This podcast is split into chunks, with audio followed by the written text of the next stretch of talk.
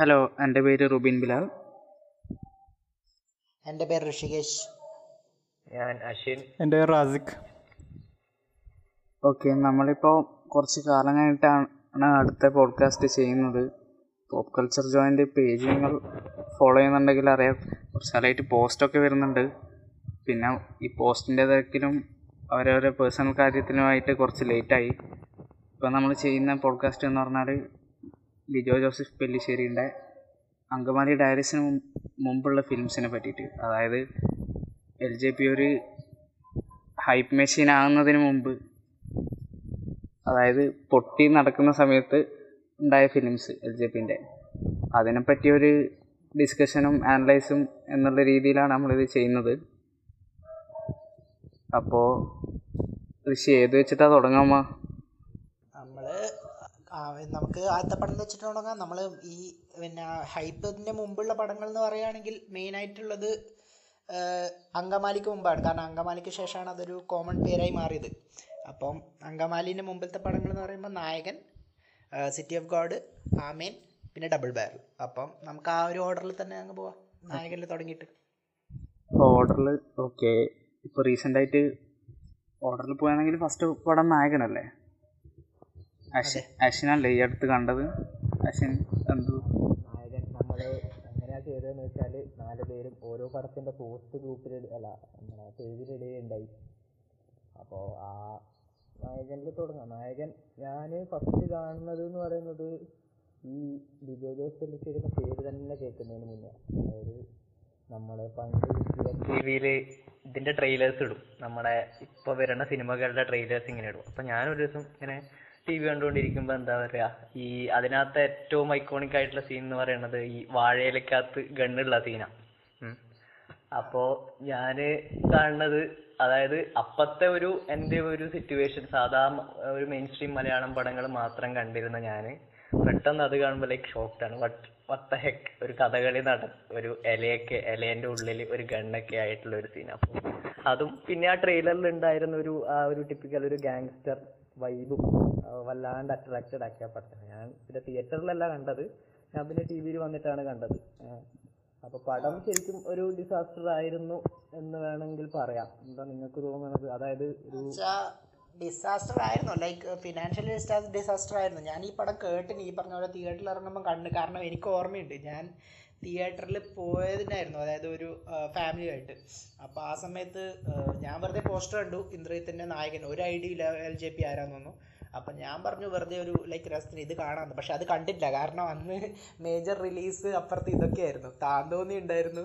പിന്നെ happy husbands ഉണ്ടായിരുന്നു.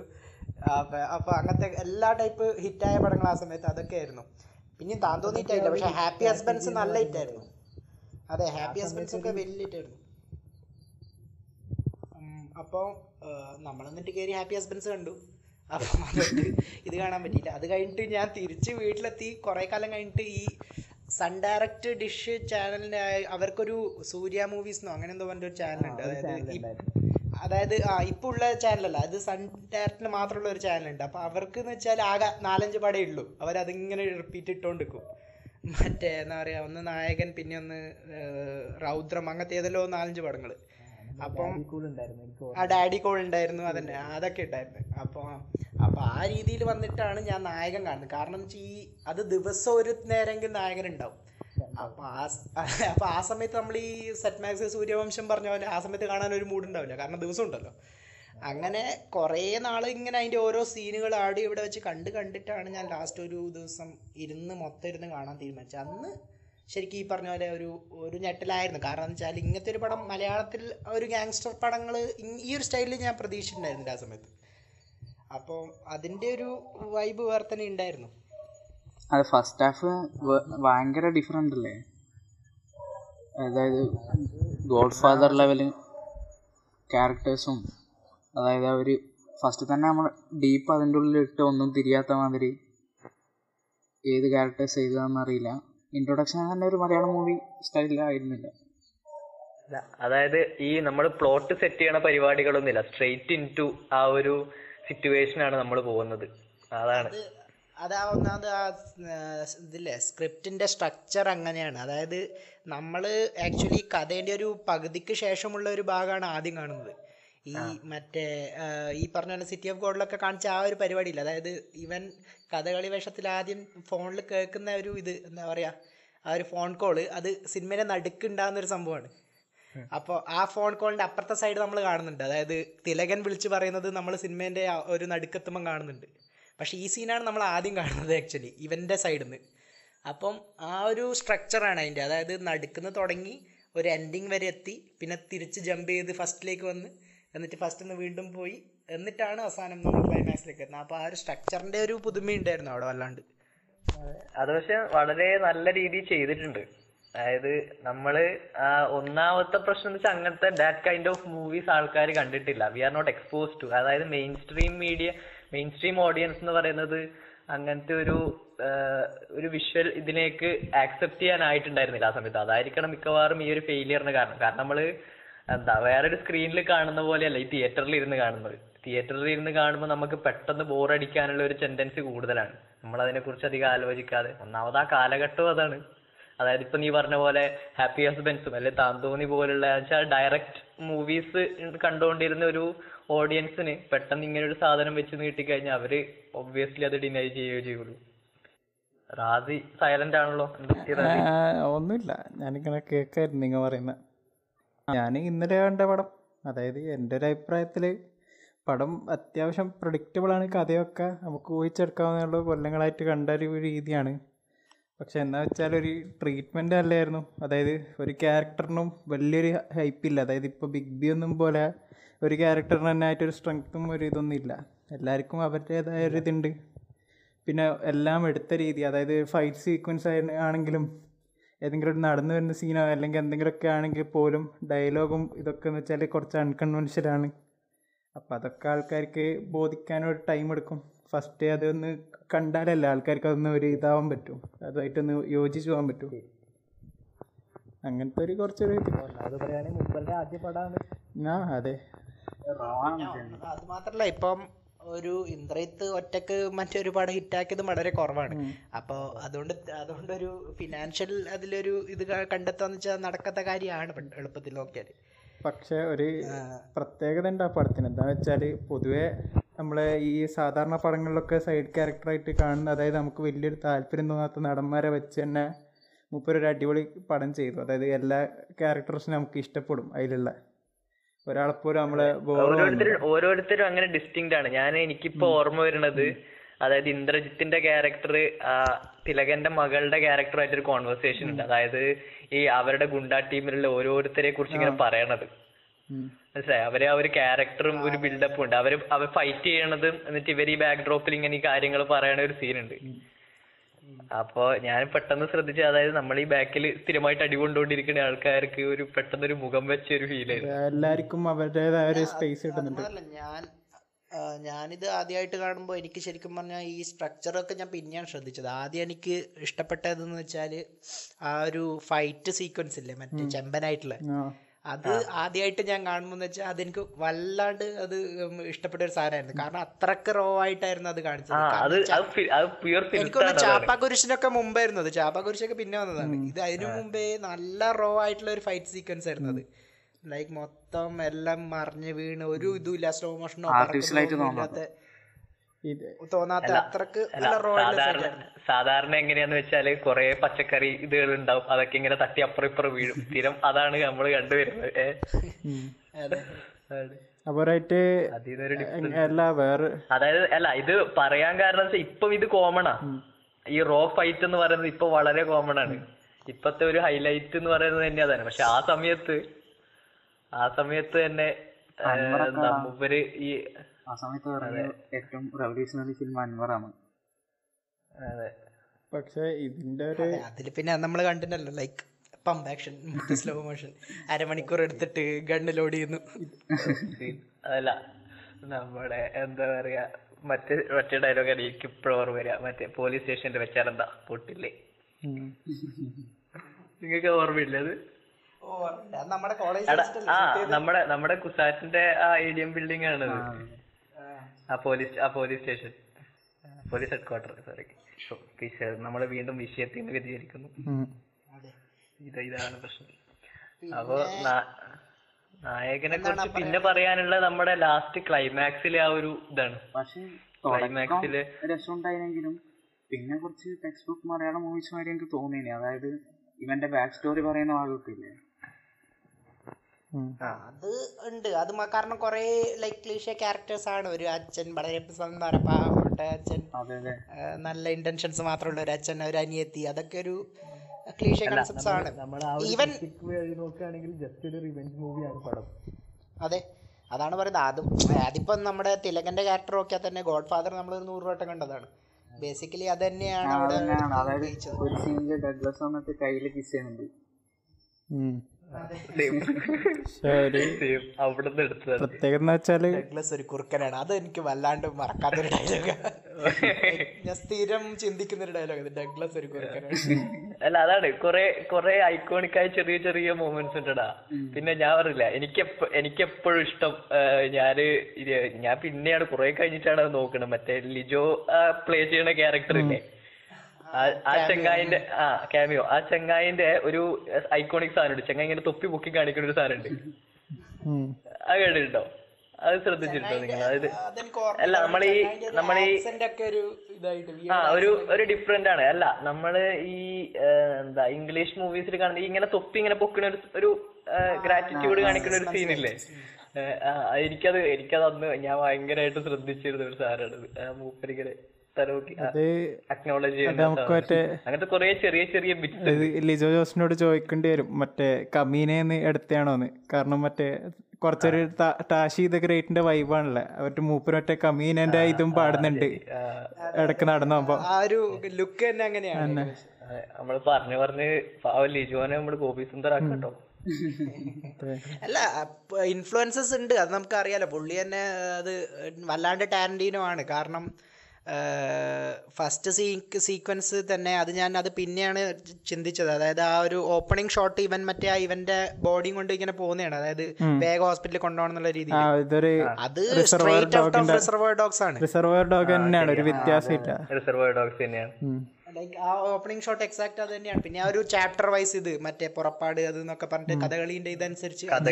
Chapter wise അതും ടാരന്റീനോന്റെ സ്റ്റൈലാണ് ഇത് ഇൻഫ്ലുവൻസസ് ഉണ്ട്. പുള്ളീന്റെ ഇൻഫ്ലുവൻസസ് പുള്ളി അങ്ങനെ തന്നെ എടുത്ത് കാണിച്ചിട്ടുണ്ട് അതിൽ. പക്ഷെ അത് ഇൻട്രസ്റ്റിംഗ് ആണെന്നുള്ളതാണ്. അതായത് ഒരു നമുക്ക് ഇത് കോപ്പടിച്ചു എന്ന് പറഞ്ഞുകൊണ്ട് നമുക്കത് ബോറാവുന്നില്ല അതാണ്. നമ്മൾ ഇപ്പൊ ആ ഒരു സീന് കാണുമ്പോൾ നമ്മൾ അത് തന്നെ ഓർത്തിരിക്കില്ല. അയ്യേ ഇത് അതുപോലെയല്ലേ എന്ന് വിചാരിച്ചിരിക്കില്ല. കാരണം അതിനൊരു വേറൊരു സിഗ്നേച്ചർ ഒരു ഫീൽ ഉണ്ട്. ഇപ്പൊ നമ്മൾ ഈ കഥകളി ഇൻട്രൊഡ്യൂസ് ചെയ്തതാണെങ്കിൽ പോലും ആ മ്യൂസിക് അടിപൊളിയാണ്. ഓരോ സീനിന് അങ്ങനെയുണ്ട്. പിന്നെ ജഗതിന്റെ ക്യാരക്ടർ അതുപോലെ അടിപൊളിയാണ്. ജഗതിന്റെ ആ ഒരു അതായത് പ്ലോട്ട് പോയിന്റ്സ് എക്സ്പ്ലെയിൻ ചെയ്യുന്ന ഒരാൾ എന്നുള്ള ഒരു ക്യാരക്ടർ എല്ലാ പിന്നെ ഫ്രെയിമിലും ഉണ്ട്. ഇങ്ങനെ എല്ലാ സ്ഥലത്തും അവന്റെ പഴയ സ്റ്റോറിയിലും ഈ സ്റ്റോറിയിലും അതെ. അതായത് മറ്റേ മൂപ്പര് അതാണ് ഒരു പ്ലോട്ട് മെറ്റീരിയൽ ആയിരുന്നു. ഒരു പക്ഷെ അതും അതുമാണ്. ചങ്ങായിക്കും ആ ഒരു ക്യാരക്ടർ ഉണ്ട്. കാരണം എന്ന് വെച്ചാൽ ഇവന്റെ പാസ്റ്റും ആ ഒരു സിറ്റുവേഷനും കാര്യങ്ങളും അറിയാം. കാരണം ഈ ഇവന്റെ അച്ഛൻ മരിക്കണ സമയത്ത് അവൻ വിളിക്കണത് ജഗദീനെയാണ്. അപ്പൊ എല്ലാടെയും ആ ഒരു പേരിൽ അങ്ങനെ പോകുന്നുണ്ട് ജഗദീന്റെ ആ ഒരു ക്യാരക്ടർ. വേറൊന്ന് തോന്നിയെന്ന് പറഞ്ഞാൽ സിദ്ദീഖ്. ക്ലൈമാക്സ് സിദ്ദീഖിന്റെ- പില്ല് വിഴുങ്ങുന്നു. ഗുളിക ഓ മൈ കോട്ട് അത് അത് വേണ്ടായിരുന്നു. ഓവർ ഓവർ ചെയ്യാത്തൊരു ഓവർ ആയിരുന്നു ലൈക്ക് അതെ. അതാണ്. റെയർ ആയിട്ട് ഐ മീൻ സിദ്ദിഖ് ഓവറാക്കുക എന്നൊക്കെ പറഞ്ഞ റെയർ സംഭവമാണ് അത് പക്ഷെ അത് വല്ലാണ്ട് ഓവറായി പോയി. അല്ല അത് ഇപ്പൊ റീസെന്റ് ആയിട്ട് കണ്ട റീസെന്റ് ആയിട്ട് കണ്ട റാദിക്കും കറക്റ്റ് ആയിട്ട് പറയാൻ പറ്റും. അതായത് കില്ലിന്റെ ഞാൻ പറയണോ? എനിക്ക് എനിക്ക് എനിക്ക് മറ്റേ ഇത് എല്ലാ എല്ലാ ഓഡിയൻസ് ഇത് കേൾക്കുന്നതുകൊണ്ട് ഞാൻ വളരെ ഇതായിട്ട് പറയാം ഇതായിട്ട് പറയാം.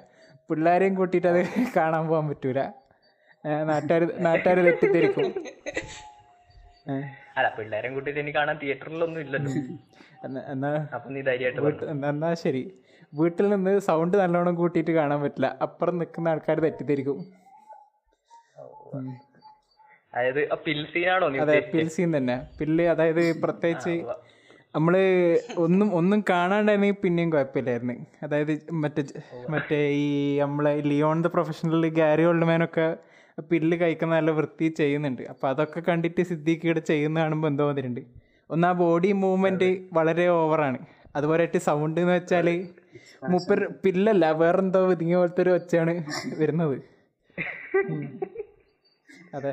ഡൂം പെട്രോൾ ഒരു സീൻ ഓർമ്മ വരുന്നു. ആ എക്സ്പ്രഷൻ കാണുമ്പോൾ ഉം. അതല്ല. അല്ല എനിക്ക് അങ്ങനത്തെ കുറച്ച് കാര്യങ്ങളുണ്ട്. അതായത് പുള്ളി അത് അറിഞ്ഞുകൊണ്ട് എക്സ്പ്ലെയിൻ ചെയ്യാത്തയാണോ അതോ ലൈക്ക് ആ പ്ലോട്ടുമായിട്ട് അതിനെന്താ കാര്യം എന്ന് മനസ്സിലാവാത്ത കുറച്ച് എലിമെന്റ്സ് ആണ് അതായത് പുള്ളിന്റെ ഒരു ഭാര്യ അല്ലെങ്കിൽ ഒരു ലവർ എന്തായാലും ആ ഒരു ക്യാരക്ടർ ഒരു ഹിന്ദി ടച്ച് ഉള്ള ഒരാൾ അത് എന്തിനാ അങ്ങനത്തെ ഒരു ക്യാരക്ടർ ഡെവലപ്മെന്റ് അവിടെ നിന്ന് എനിക്ക് ഇതൊരു പിടി കിട്ടി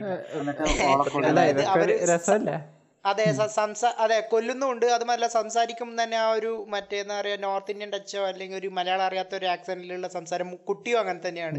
അതിന്റെ ഒരു ആവശ്യം ആ ഒരു ക്യാരക്ടർ ട്രേറ്റിന്റെ ആവശ്യം എന്താണെന്ന് എനിക്ക് ഇതിന് പിടിയിട്ടില്ല അങ്ങനെ ഈ അല്ല അത് ഒരു യൂസ്ലെസ് ആണ്. ചില ഓ മൈ ഗോഡ് ഇപ്പത്തെ ഇപ്പത്തെ ഏറ്റവും റീസെന്റ് ട്രെൻഡിലുള്ള സാധനം മറ്റേത് ചെകുത്താന്റെ ഫോട്ടോ എടുത്താൽ ഫോട്ടോ അതെ. ക്യാമറയിൽ പതിയില്ല. അതേമാതിരി മിറർ ലോക്കിട്ട് അവന് അതായത് മറ്റവനെ കൊല്ലാൻ കുട്ടല്ലോ എന്ന് പറയുന്ന സീനൊക്കെ ഉണ്ട്.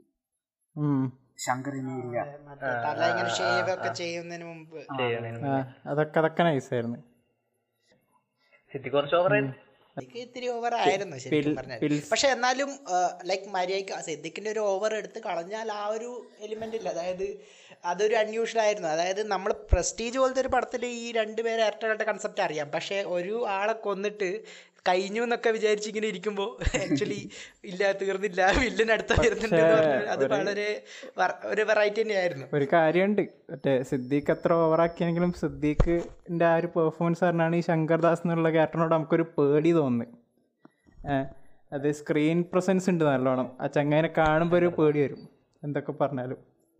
പില്ല് കഴിക്കുമ്പോൾ എല്ലാം പോവുമെങ്കിലും അതുവരെ അതുവരെ ഒരു പേടി എന്തായാലും ഉണ്ടാവും.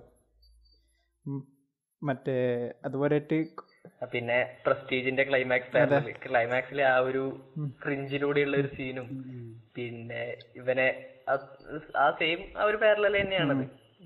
ആ, അത് മറ്റേ അടിയിൽ കൈയടി മേടിക്കുമ്പോ ആ ഒരു അടിയിൽ നിന്നിട്ട് ഇങ്ങനെ കൈ ഇതാക്കുന്ന അതൊരു പ്രസ്റ്റീജ് മൊമെന്റ് അത് മറ്റേ നല്ല നല്ല വിഷ്വലി അടിപൊളിയാണ്. ഒന്നാമത് ഈ കഥകളി കൊണ്ടു കഥകളി കൊണ്ടുവന്നുകൊണ്ട് ഒന്നാമത് അവർക്ക് ആ ഒരു വൈബ്രന്റ് കളേഴ്സ് യൂസ് ചെയ്യാൻ വേറൊരു ന്യായീകരണത്തിന്റെ ആവശ്യം ഉണ്ടായിരുന്നില്ല അതായത് ഒരു ആ ഫസ്റ്റ് ഫൈറ്റ് സീനില്ല ഫുള്ള് റെഡ് ആയിട്ട് അവന്റെ മുഖത്തും റെഡ് ആണ്.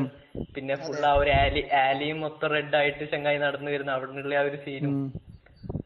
അത് നൈസ് ആയിരുന്നു. അതായത് വിഷ്വലി നല്ല പ്ലീസിങ് ആയിരുന്നു. പിന്നെ അതായത് റെഡ് അങ്ങനെ ഉപയോഗിക്കണം. അല്ലാതെ നമ്മുടെ ബുൽബുലിൽ യൂസ് ചെയ്ത പോലെ യൂസ് ചെയ്യണം അത് ശരിയാ.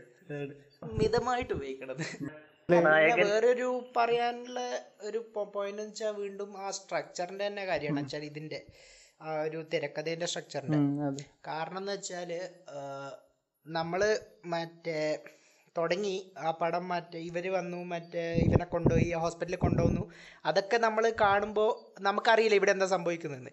അത് കഴിഞ്ഞിട്ട് വീണ്ടും ഇവർ ഡയറക്റ്റ് സ്റ്റോറിയിലേക്ക് പോവാണ്. അതായത് ഡഗ്ലസ് ആരാന്ന് പറയുന്നില്ല. ഈ പേരുകളൊക്കെ എടുത്ത് എറിയാണ്. ഡഗ്ലസ് തോമസ് ബ്രദേഴ്സ് മറ്റേ നമ്മൾ അവനെ തീർക്കുന്നു ഇവരെ കൊല്ലണം അങ്ങനെയൊക്കെ പറഞ്ഞിട്ട് നമുക്കൊരു ഐഡിയ ഇല്ല ഇതെന്താ സംഭവിക്കുന്നത് അത് ആ, ഒരു ചെറിയൊരു ഇതുണ്ട്. എന്താ പറയുക ഒരു ക്ഷമക്കേ ക്ഷമ എന്താ പറയാ ഇതില്ലേ പേഷ്യൻസിനെ ഒന്ന് പരീക്ഷിക്കുന്നുണ്ട് അത്. കാരണം നമ്മളത് കൊറേ കഴിഞ്ഞിട്ടാണ് ഈ പേരുകൾ അറിയുന്നത് അപ്പോൾ ഇത് മിക്കവാറും റീവാച്ച് ചെയ്യേണ്ടി വരും.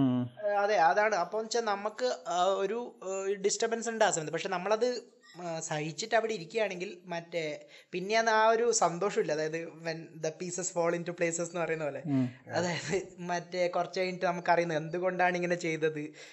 നമ്മൾ കറങ്ങി കറങ്ങിത്തിരിഞ്ഞ് അവിടെ ഒരു എത്തും. അതായത് മൊത്തം ഒരു റൗണ്ട് അടിക്കും ഫുള്ള് ഈ ഞാൻ നേരത്തെ പറഞ്ഞ പോലെ അതായത് തിലകന്റെ ആ ഒരു ഫോൺ കോൾ തിലകന്റെ സ്ഥലത്തേക്ക് തിലകൻ വിളിക്കുന്നതായിട്ട് നമ്മൾ കാണുന്ന വരെയുള്ള രീതിയിൽ ഒരു റൗണ്ട് അടിക്കും മൊത്തം. അത് ഒരു വൺ സ്ട്രക്ചർ ആയിരുന്നു. ക്ലൈമാക്സ് പോലെയല്ല. സാധാരണ ഇങ്ങനെ ചെയ്യുന്നുണ്ടെങ്കിൽ ക്ലൈമാക്സിലേക്ക് റൗണ്ട് അടിക്കൽ. അതെ അതാണ്. ഇത് മിഡിലാണ് കൊണ്ട് റൗണ്ട് അടിക്കുന്നത്. അപ്പൊ നമുക്ക് നായകൻ പറഞ്ഞ കുറച്ച് ടൈമായി അതായത് ചെ- ചെങ്ങായിയുടെ ഡെബ്യൂ മൂവി അതിൽ അതിന്റെതായ കുറവുകളുണ്ടായിരുന്നു തീർച്ചയായും. ഫ്ലോസ് ആവശ്യത്തിനുണ്ട്. അത് കാണാനുണ്ട്. പക്ഷെ അങ്ങനെയാണല്ലോ നമ്മളൊരു പുതിയ ഓട്ടറിനെ കിട്ടിയത് നമുക്ക്. അപ്പൊ നമുക്ക് മൂപ്പരെ മൂപ്പരെ കുറ്റം പറയുന്നതിനൊക്കെ ഒരു പരിധിയുണ്ട്. അതെ. അപ്പോൾ അടുത്ത ഏതാണ്? അടുത്ത സിറ്റി ഓഫ് ഗോഡ് അല്ലേ? City of god city of god അടുത്ത മൂവി ഓഫ് പെർസ്പെക്റ്റീവ് അതെ. ട്രാഫിക്കിന് മുന്നേ അല്ലേ? ട്രാഫിക് കഴിഞ്ഞിട്ടാണ്? അല്ലല്ലോ? ട്രാഫിക്കിന് മുന്നേ ആണെന്ന് തോന്നുന്നു. എന്റെ ഓർമ്മയിലോ മുന്നേ ആണെന്നാ തോന്നുന്നത്.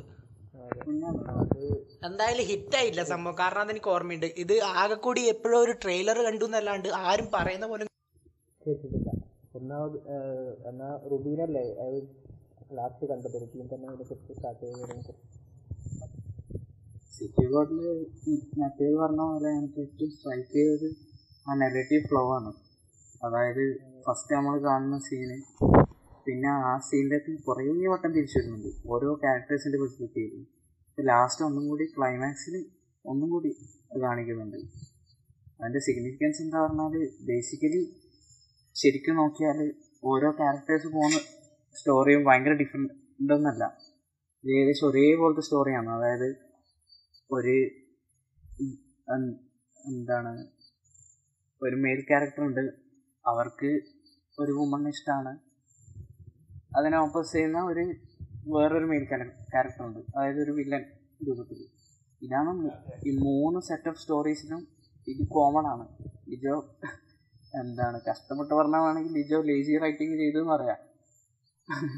പക്ഷെ അത് ആ പക്ഷെ അത് അത് ബ്യൂട്ടിഫുൾ ആയിട്ട് എഡിറ്റ് ചെയ്ത് ഇതാക്കിയെന്ന് പറഞ്ഞാൽ അതാണ് എനിക്ക് ഏറ്റവും സ്ട്രൈക്ക് ചെയ്തത്. അതിന്റെ നെറേറ്റീവ് ഫ്ലോ ഒരു ഷോട്ട് കാണിച്ച് പിന്നെ അതേ ഷോട്ട് കുറച്ച് കഴിഞ്ഞിട്ട് വേറെ ക്യാരക്ടറിന്റെ പെർസ്പെക്റ്റീവിൽ കാണിച്ച് ഇങ്ങനെ റിക്കറിങ് ആ മൂവി ത്രൂ ഔട്ട് കുറേ ഷോട്ട് അങ്ങനെ റിക്കറിങ് ആണ് അതായത് എനിക്ക് ഏറ്റവും സ്ട്രൈക്കിംഗ് ആയി തോന്നിയത് ആ സിമോന്റെ ആണ്. അതായത് സ്റ്റാർട്ടിങ് എന്ന പടം ആ സീൻ കണ്ട് ഇങ്ങനെ നോക്കി. കൊള്ളാം. പിന്നെ അതേ ഷോട്ട് പിന്നെ കുറേ പേഴ്സ്പെക്റ്റീവ്സിന് കാണിക്കും. അതായത് ബാക്കി എല്ലാ പേഴ്സ്പെക്റ്റീവിനും കാണിക്കാം. ഇവർ ആ സ്കൂട്ടറിൽ പോകുന്ന അവിടെ നിന്നുള്ള അടുത്ത പെർസ്പെക്റ്റീവ് അവിടെ അത് കാണുന്നത്. അത് ഞാനിങ്ങനെ ആലോചിച്ചു ഇങ്ങനെ ഷൂട്ട് ചെയ്തിട്ടുണ്ടാവുക.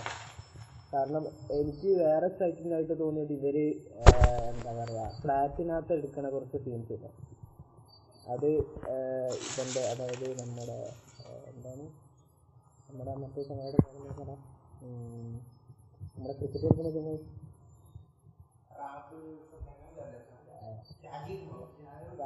രാജീവ് പിള്ളി അല്ലേ? ആ രാജീവ് പിള്ള. അങ്ങനെയാണ് ചങ്ങായിനെ അറിയാം. ക്രിക്കറ്റിൽ ലീഗ് സി സി എല്ലിൽ അപ്പോൾ ചെങ്ങായിന്റെ ആ ഫ്ലാറ്റിൽ അല്ലെങ്കിലും അവരെല്ലാം ആ ഫ്ലാറ്റിൽ രണ്ട് മൂന്ന് സീനുണ്ട് ഇവരുടെ പെർസ്പെക്റ്റീവ് നിന്നും അതായത് അവിടെ തന്നെ രണ്ട് പെർസ്പെക്റ്റീവ് ഉണ്ട്. ആ സ്റ്റോറിക്കകത്ത് തന്നെ.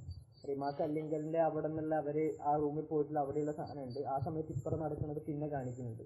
അപ്പം ഞാനിങ്ങനെ വെച്ച് അതിൽ ചില ഈ ഗ്യാപ്പുകൾ വരും. ഏഹ് അപ്പോൾ എനിക്ക് തോന്നുന്നത് എന്തായാലും രണ്ടാമത് ഷൂട്ട് ചെയ്യാണ്ട് പറ്റില്ല. അപ്പൊ എന്നിട്ട് മാത്രം പെർഫെക്റ്റ് ആണ്. നമുക്ക് രണ്ട് സീൻ രണ്ടായിട്ട് തോന്നുന്നില്ല. ഞാൻ അത് ശ്രദ്ധിച്ചിട്ടുണ്ട് അതെ അത് ആ- ഒരു നെറേറ്റീവ് സ്ട്രക്ചറിന്റെ ബലം എന്ന് അല്ല ഞാൻ ഞാൻ പറഞ്ഞ ടെക്നിക്കലാണ് അതായത് ഇവർ അങ്ങോട്ട് പോണ സീന് ഈ ക്യാമറയിൽ ഒരു ഇതിലാണ് എടുക്കുന്നത് പക്ഷെ രണ്ടാമത്തെ ഭാഗം ആ സീൻ തന്നെ കാണിക്കുമ്പോൾ ഇവർ സെയിം ആക്ട് തന്നെയാണ് ചെയ്യുന്നത്. പക്ഷെ വേറൊരു പെർസ്പെക്റ്റീവ് ആണ്. അവിടെ ഫ്രണ്ടിൽ ക്യാമറ ഇല്ല. ആ അതെ അതെ. ക്യാമറ ആംഗിൾ വ്യത്യാസമുണ്ട്. ഷോട്ട് ചെയ്ത്. ആ വ്യത്യാസമുണ്ട്. പക്ഷെ ആ ക്യാമറ ഇത് രണ്ടും ഒരുമിച്ച് എടുക്കാൻ പറ്റില്ല. ഒരുമിച്ച് എടുത്താൽ മറ്റേ ക്യാമറ കാണും. അങ്ങനത്തെ രീതിയിലുള്ള ഷോട്ടാണ് ആ അപ്പം നമ്മൾ പറഞ്ഞു വന്നത് ഈ ഒരു ഇതില്ല. അതായത് ആ ഒരു സ്ട്രക്ചർ ഫോർ എക്സാമ്പിൾ ഞാൻ പറഞ്ഞ ആദ്യം ഞാൻ ശ്രദ്ധിച്ചത് അതാണ്. അതായത് ഈ പടം അന്ന് ട്രെയിലർ കണ്ടു എന്നല്ലാണ്ട് ഞാൻ ഈ പടത്തിനെ പറ്റിയിട്ട് ഒന്നും കേട്ടില്ല. ഈ പറഞ്ഞ ആരും പറഞ്ഞു തന്നു. അപ്പോൾ അവസാനം അത് തേടിപ്പിടിച്ച് കണ്ടുപിടിക്കുക ചെയ്തത്. കാരണം പെള്ളിശ്ശേരിന്റെ ഒരു സ്റ്റൈലൊക്കെ ഇഷ്ടപ്പെട്ടതിന് ശേഷം ആമേനൊക്കെ വന്നതിന് ശേഷമാണ് ഞാൻ ഈ പടം തപ്പിപ്പിടിച്ച് ഡൗൺലോഡ് ചെയ്ത് കാണാൻ നിൽക്കുന്നത്. അപ്പോൾ ആ കാണുമ്പോൾ ഇതൊന്ന് ഫസ്റ്റ് നമ്മൾ കാണുന്ന ഇതാണ്. അതായത് ഒരു ആക്സിഡന്റ് ഒരു സുമ കൊണ്ട് ഇടിക്കുന്നു അപ്പം അത് കണ്ടു ഓക്കെ കുഴപ്പമില്ല. നോക്കുമ്പോൾ അടുത്ത ഷോട്ടിൽ നമ്മൾ അതേ സാധനം വേറെ പെർസ്പെക്റ്റീവിൽ കാണുന്നു. അതായത് ഒരു വണ്ടിയിൽ പോകുന്ന ആൾക്കാരുടെ ഇതിൽ പിന്നെ നോക്കുമ്പോൾ ഒരു എന്താ പറയുക എം എ ടിയിൽ പോകുന്ന ആൾക്കാരുടെ ഒരു പെർസ്പെക്റ്റീവ് അങ്ങനെ നാല് പെർസ്പെക്റ്റീവ് ഓപ്പണിംഗ് ഷോട്ടിൽ തന്നെ കാണിച്ചപ്പോൾ അതവിടെ എസ്റ്റാബ്ലിഷ് ആയി. ആ ഒരു ഒരു നെറേറ്റീവ് സ്റ്റൈൽ ആ മൊത്തം പടത്തിന്റെ ഒരു നെറേറ്റീവ് സ്റ്റൈൽ അവിടെ എസ്റ്റാബ്ലിഷ് ആയി. അപ്പോൾ അവിടെ തന്നെ ലൈക്ക് ഹുക്ഡ് ആണ്. അതായത് ഓക്കെ ഇതൊരു വെറൈറ്റി സാധനമാണ്. അല്ലെങ്കിൽ ഇത് നമുക്ക് ഒരു ഇൻട്രസ്റ്റിംഗ് ആയ ഒരു സിനിമയാന്നുള്ളൊരു ഐഡിയ അവിടെ നിന്നേ വന്നു.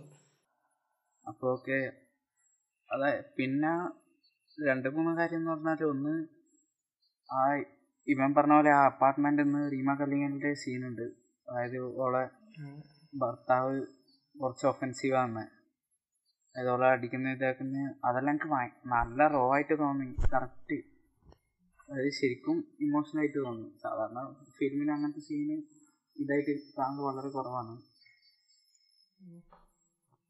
അല്ല അങ്ങനത്തെ സീൻ ഉണ്ടാവുന്നുണ്ടെങ്കിൽ ഇങ്ങനെ ഒരു ഒന്നാമത് ഒന്നാമത് എനിക്കത് സ്ട്രൈക്കിംഗ് ആയി തോന്നുന്നത് ബാത്റൂമിലാണ് സീൻ സാധാരണ സിനിമകളിൽ ആ സമയത്ത് ബാത്റൂമിലൊന്നും സീനില്ല അടിക്കുന്നുണ്ടെങ്കിൽ ഹാളിൽ വെച്ച് തന്നെ അടിക്കുക.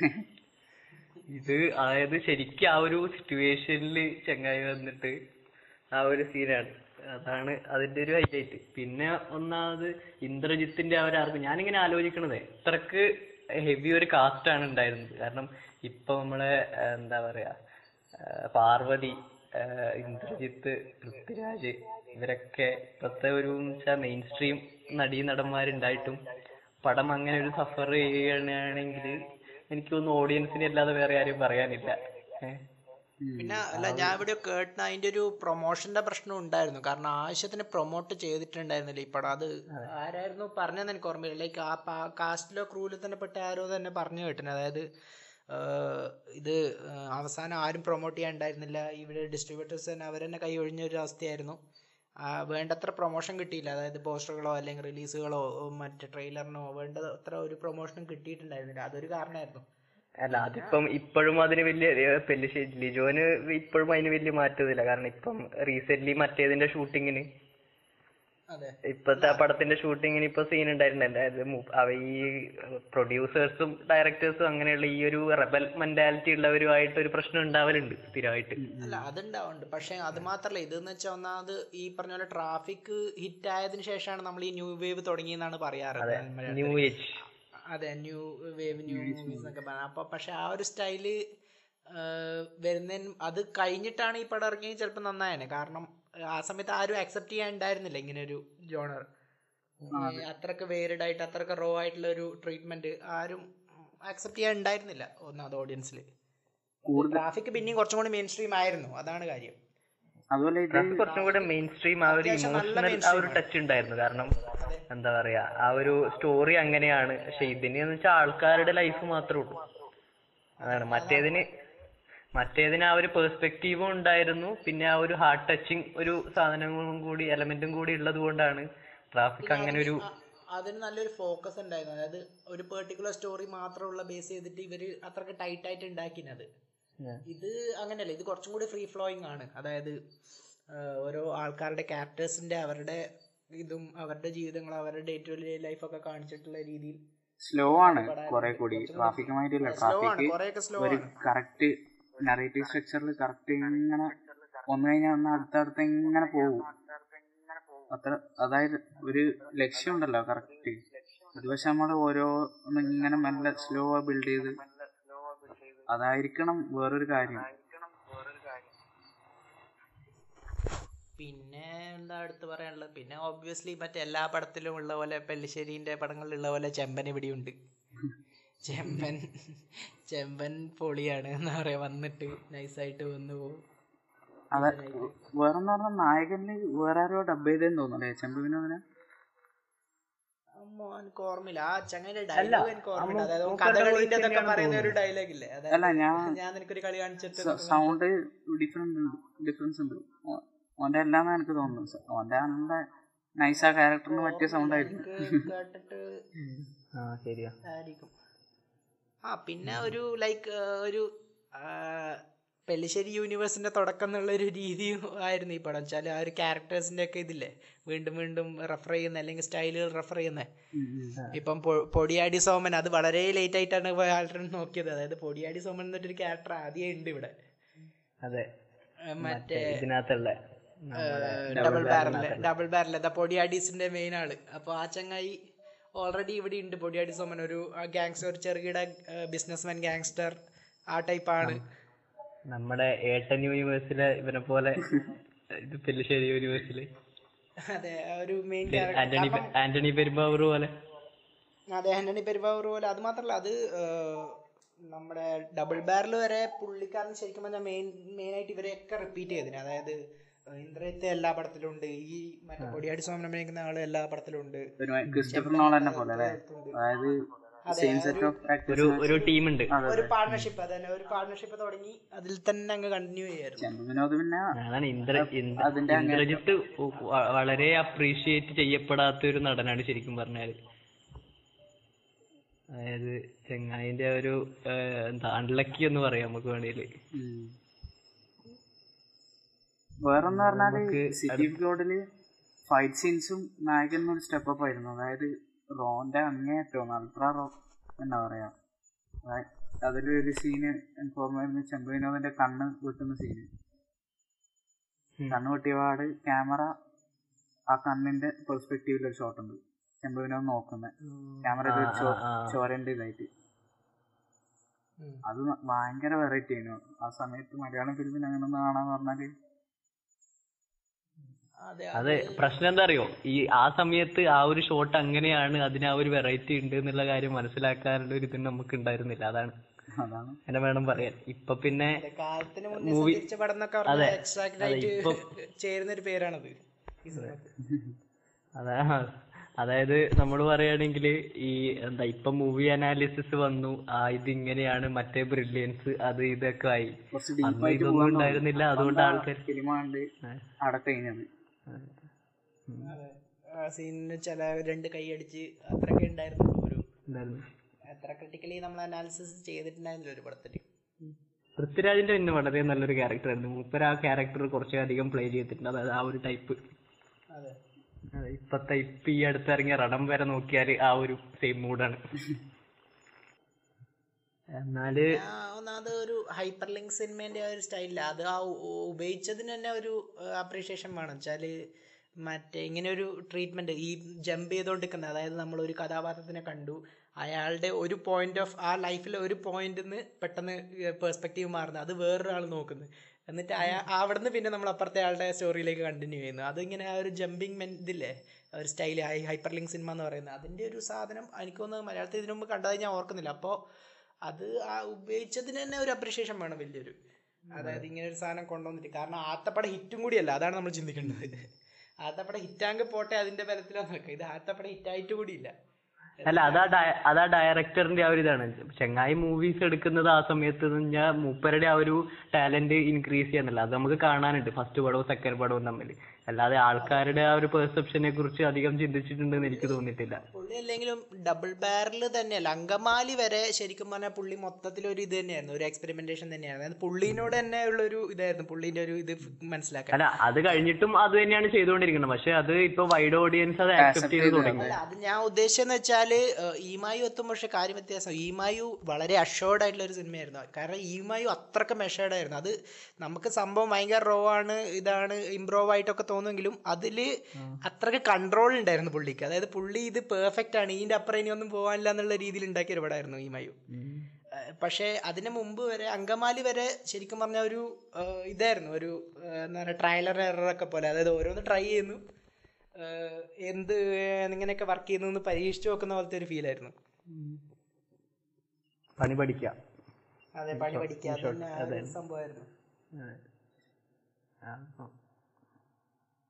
അപ്പൊ നമുക്ക് രാശി പടം രാശി അവന്റെ ഒന്നും റെസ്പോൺസ് ഇല്ലാത്ത. അത് അവൻ സിറ്റി ഓഫ് സ്കൂൾ കണ്ടിട്ടില്ല. അതെ ഓക്കെ എന്നാ അപ്പൊ നമുക്ക് അടുത്ത അവനും കൂടി കണ്ട പടത്തിൽ തന്നെ നീങ്ങാം. അതെ ആമേനല്ലേ അടുത്ത്? ആമേൻ. നീ തന്നെ തുടങ്ങിക്കോ. ഓക്കെ അപ്പൊ ആമേൻ പറ്റി പറയുകയാണെങ്കിൽ ആമേൻ എന്റെ ഫേവറേറ്റ് ആണ്. അതായത് എൽ ജെ പിന്റെ വർക്കിൽ മാത്രമല്ല എനിക്ക് പൊതുവെ മലയാളത്തിൽ സിനിമാറ്റോഗ്രാഫി വെച്ച് നോക്കുകയാണെങ്കിൽ എന്റെ ഫേ എക്കാലത്തെയും ഫേവററ്റ് മൂവീസിലൊന്നാണ് കാരണം ഇത്രക്ക് ബ്രില്യന്റ്ലി ഷോർട്ടായിട്ടുള്ള ഒരു പടം മലയാളത്തിൽ ഞാൻ എന്റെ അഭിപ്രായത്തിൽ വേറെ വളരെ റെയറായിട്ട് ഞാൻ കണ്ടിട്ടുള്ളൂ. കാരണം അത്രയ്ക്ക് വ്യത്യാസമായിരുന്നു അത്. ഏത് ഏതൊരു തരത്തിൽ നോക്കിയാലും. കാരണം ഈ പറഞ്ഞ പോലെ അഭിന അഭിനന്ദൻ രാമാഞ്ചം ആണ് സിനിമാറ്റോഗ്രഫി ചെയ്ത ചങ്ങായി തമിഴ് തമിഴ് നാട്ടിൽ നിന്നാണ് പുള്ളി ആദ്യമായിട്ടാണ് മലയാളത്തിൽ വരുന്നത്. പുള്ളീനെ ലിജോ ഏതോ ഒരു ഇതിൽ കണ്ടിട്ട് അവിടെ നിന്ന് കൊണ്ടുവന്നതാണ്. അപ്പം പുള്ളീന്റെ ഒരു വെറൈറ്റി സംഭവം ഉണ്ട് അതായത് ഈ ഷോർട്സിന് സാധാരണ രീതിയിൽ നീങ്ങുന്നില്ല. ക്യാമറ സ്റ്റില്ലല്ല ഒന്നാമത്. ക്യാമറ ചലിച്ചുകൊണ്ടിരിക്കുന്ന ഒരു ക്യാമറയാണ്. അതാണെങ്കിൽ ഇതുവരെ നമ്മൾ കാണാത്ത വിയേർഡ് ആംഗിൾസിലൊക്കെയാണ് അത് പോവുക. അതായത് പ്രെഡിക്റ്റ് ചെയ്യാൻ പറ്റില്ല ക്യാമറ ഇങ്ങനെ നീങ്ങുന്നത്. അങ്ങനെയൊക്കെയാണ് ക്യാമറ നീങ്ങുന്നത്. അതൊരു വലിയ പോയിന്റ് ആയിരുന്നു. പിന്നെ കളേഴ്സ് ഓഫ് കോഴ്സ് ഭയങ്കര റിച്ച് കളേഴ്സ് പിന്നെ ആ പടം തന്നെ പറയാൻ ഒരു ഇത് കുറേ കാര്യങ്ങളുണ്ട്. അതായത് ആ നെറേറ്റീവിനെ ഹെൽപ്പ് ചെയ്യുന്ന രീതിയിലുള്ള ഒരു വിഷ്വൽസ് ആയിരുന്നു. കാരണം നെറേറ്റീവ് ഒരു ഫാന്റസിയാണ് ഒന്നാമതാ അവർ ആ ഇടുന്ന ഒരു ഹ്യൂമർ ഉണ്ട്. അതായത് എല്ലാ സാധനത്തിനും. അതായത് ആ നാട്ടും പുറത്തിന് തന്നെ ഒരു ക്യാരക്ടർ ഉണ്ട്. അതിൽ ഓരോ ക്യാരക്ടേഴ്സിന് അവരുടേതായ ഒരു ഡിസ്റ്റിങ് പ്രോപ്പർട്ടീസ് ഉണ്ട്. പിന്നെ പറയുകയാണെങ്കിൽ ഒന്ന് ഞാൻ എനിക്ക് എടുത്ത് പറയാനുള്ള നൈറ്റ് ഷോട്ട്സ് ആണ്. അതായത് ഈ നൈറ്റ് ഷോട്ട്സ് നമ്മൾ സാധാരണ ഒരു ടിപ്പിക്കൽ പടങ്ങളിൽ നമ്മൾ കാണുകയാണെങ്കിൽ ശരിക്കും രാത്രി എടുത്താൽ തോന്നില്ല. ഒന്നെങ്കിലും ഒരു ബ്ലൂ ടിന്റ് ഉണ്ടാവും. അത് കണ്ടാൽ നമുക്ക് മനസ്സിലാവും. അതായത് നല്ല ലൈറ്റിങ്ങിൽ എടുത്തിട്ട് ആർട്ടിഫിഷ്യൽ ലൈറ്റിങ്ങിൽ എടുത്തതിന്റെ ആ ഒരു ഇതുണ്ടാവും. പക്ഷെ ആമേനും പിന്നെ ഞാൻ കണ്ടിട്ടുള്ളത് നമ്മുടെ നയനിലായിരുന്നു. നമ്മൾ കണ്ടല്ലേ ഋഷി? അതാണ് അതാണ് അതിന്റെ കാര്യം. അതായത് ആ നൈറ്റ്സ് അത്രയ്ക്ക് റിയൽ ആക്കുക എന്നുള്ളത് കുറച്ച് കഷ്ടപ്പാടുള്ള ഒരു പരിപാടിയാണ്. പക്ഷെ അത് നല്ല കറക്റ്റ് ആയിട്ട് ചെയ്തിട്ടുണ്ട്. ടെക്നിക്കലി ഭയങ്കര. ലിജോ തന്നെ ഒരു ഇന്റർവ്യൂവിൽ ഞാൻ പറഞ്ഞു കേട്ടിട്ടുണ്ട്. അതായത് ഞാൻ ആദ്യം ഈ സിനിമേനെ പറ്റി ഈ റോഡ് ഇത് ചെയ്യുമ്പോൾ അതായത് ഡിസ്കസ് ചെയ്യുമ്പോൾ ആദ്യം പറഞ്ഞ കാര്യം അതായിരുന്നു. അതായത് ഈ സിനിമയിൽ കുറേ നൈറ്റ് ഷോട്ട്സ് ഉണ്ട്. അപ്പോൾ ഒരുമാതിരി മുഖത്ത് ടോർച്ച് അടിക്കുന്ന ഷോട്ടാണെങ്കിൽ എനിക്ക് വേണ്ട അത് കാണണ്ട എനിക്ക് എന്നാണ് പുള്ളി ആദ്യം പറഞ്ഞത്. അപ്പോൾ അതിന്റെ ഒരു കാണാനുണ്ട്. അതായത് അത്രയ്ക്ക് നാച്ചുറലി ലിറ്റാണെന്ന് നമുക്ക് തോന്നും കുറേ ഷോട്ട്സ് ഒക്കെ. ശരിക്കും ഒരു രാത്രി ഒരു ചെറിയ നിലാവെളിച്ചത്തിലൊക്കെ നടക്കുന്ന ഷോട്ട്സ് പോലെ. അതായത് ഇവളെ പിന്നെ ആ റൂമിലേക്ക് ഇവൻ ഇങ്ങനെ വന്ന് നോക്കുന്നത് അതെല്ലാം എനിക്ക് ഓർമ്മ ഞാൻ കുറച്ചായി കണ്ടിട്ട്.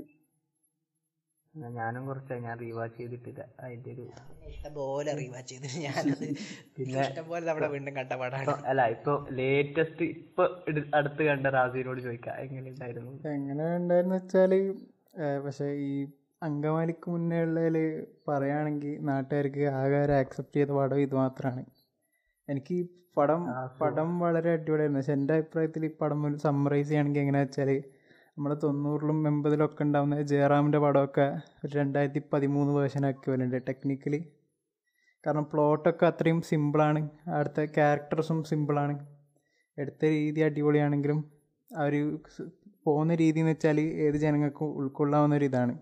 ഈ നായകനും സിറ്റി ഓഫ് ഗോഡും പോലെയല്ല ഉള്ളത് അതായത് ഒരു ഈ നാട്ടിലെ കഥ അതായത് അവിടെ ഈ ഒരു ഇത് പെരുന്നാൾ അവിടെ ഈ മത്സരം അത്രയൊക്കെ ഉള്ളൂ. പിന്നെ ഇവന്റെ ഇവളുമായിട്ടുള്ള ഇത് അങ്ങനത്തെ കുറച്ച് കാര്യങ്ങൾ പിന്നെ അവിടെ അച്ഛനായിട്ട് ഇന്ദ്രിയത്ത് വരുന്നതും അതൊക്കെ ഒരു കറക്റ്റ് ഒരു നമ്മളൊരു എൺപതിൽ നല്ലൊരു അടിപൊളി മലയാളം പടം കാണുന്ന ഒരു അവസ്ഥയാണുള്ളത്.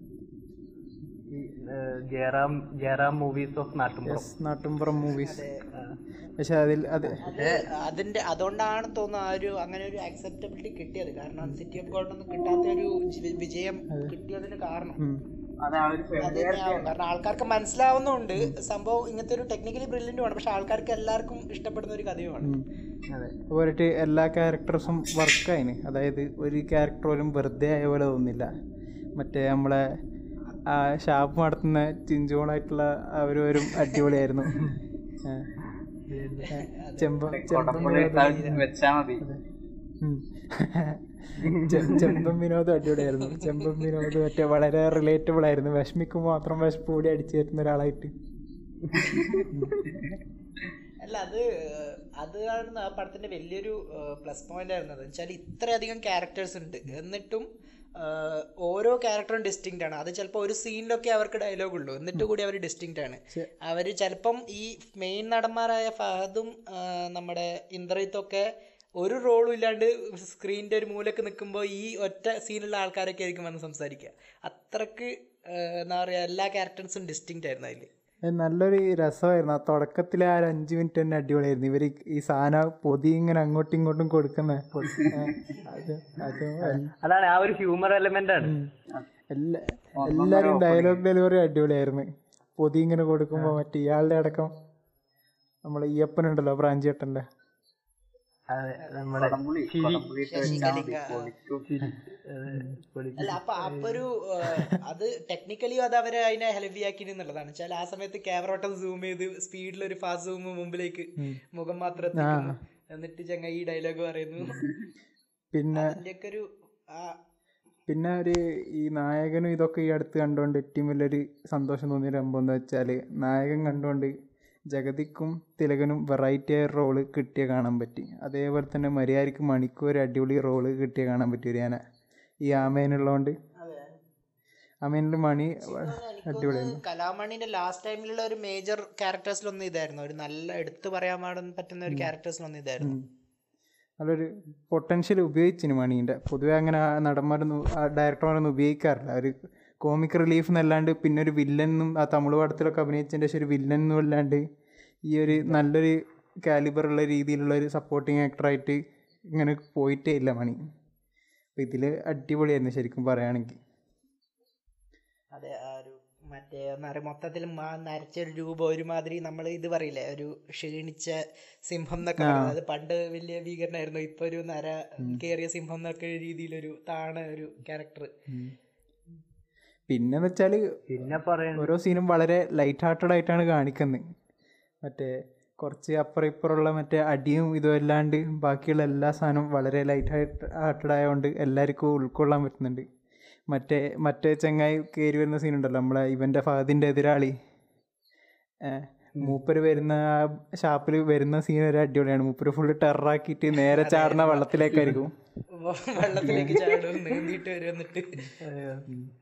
അങ്ങനെ പറയുന്നുണ്ട്. അതായത് പിന്നെ അതിൽ എടുത്തു പറയാനുള്ള ഒരു എന്ന് പറഞ്ഞാൽ അതിന്റെ ഒരു ഫാന്റസി എലിമെന്റ് ആണ്. ഫാന്റസി പിന്നെ മാജിക്കൽ റിയലിസം എന്ന് പറയുന്ന ഒരു ഐറ്റംസ് അത് കുറേ ഇതുണ്ട്. ഭാഗങ്ങളിലുണ്ട് അത്. ഫാദിന്റെ അച്ഛൻ. ആ. ഒന്ന് ഫാദിന്റെ അച്ഛൻ. ലൈക്ക് ആ മാലാകമാരുമായിട്ട് ചങ്ങായി വരുന്നത്. അതായത് ഇപ്പുറത്തെ ഇപ്പുറത്തെ മാലാഖയൊക്കെ ആയിട്ട് കാണാൻ വരുന്ന എന്നിട്ട്. ഇതിന്റെ മാതിരി ഇരിക്കുന്ന. ആ സറിയൽ സറിയൽ ഇമേജറി കുറേ ഉണ്ട് അതിൽ വെച്ചാൽ കുറെ ടൈമിന് തന്നെ കുറെ ഇതുണ്ട്. അതായത് ഇപ്പം ഞാൻ ഏറ്റവും അധികം ലൈക്ക് ഞെട്ടിയ ഒരു കാര്യമാണ്. അതായത് ഈ പടം ഞാൻ തിയേറ്റർ കണ്ടിട്ടില്ല. കാരണം എനിക്ക് ട്രെയിലർ കണ്ടിട്ട് എനിക്ക് സത്യം പറഞ്ഞാൽ ഇവൻ പറഞ്ഞ പോലെ പഴയ ഒരു ജയറാം പടത്തിന്റെ ഒരു വൈബ് തോന്നിയോണ്ട് ഞാൻ കണ്ടില്ല അത്. അങ്ങനെ ആയിപ്പോയ ഒരു പടമായിരുന്നു അത്. അപ്പോൾ ഇത് ടി വിയിൽ കണ്ടപ്പോൾ ഞാൻ ആദ്യം കൺഫ്യൂഷൻ അടിച്ചൊരു സമയം ഉണ്ടായിരുന്നു. അതായത് ഓപ്പണിംഗ് ഷോട്ടിൽ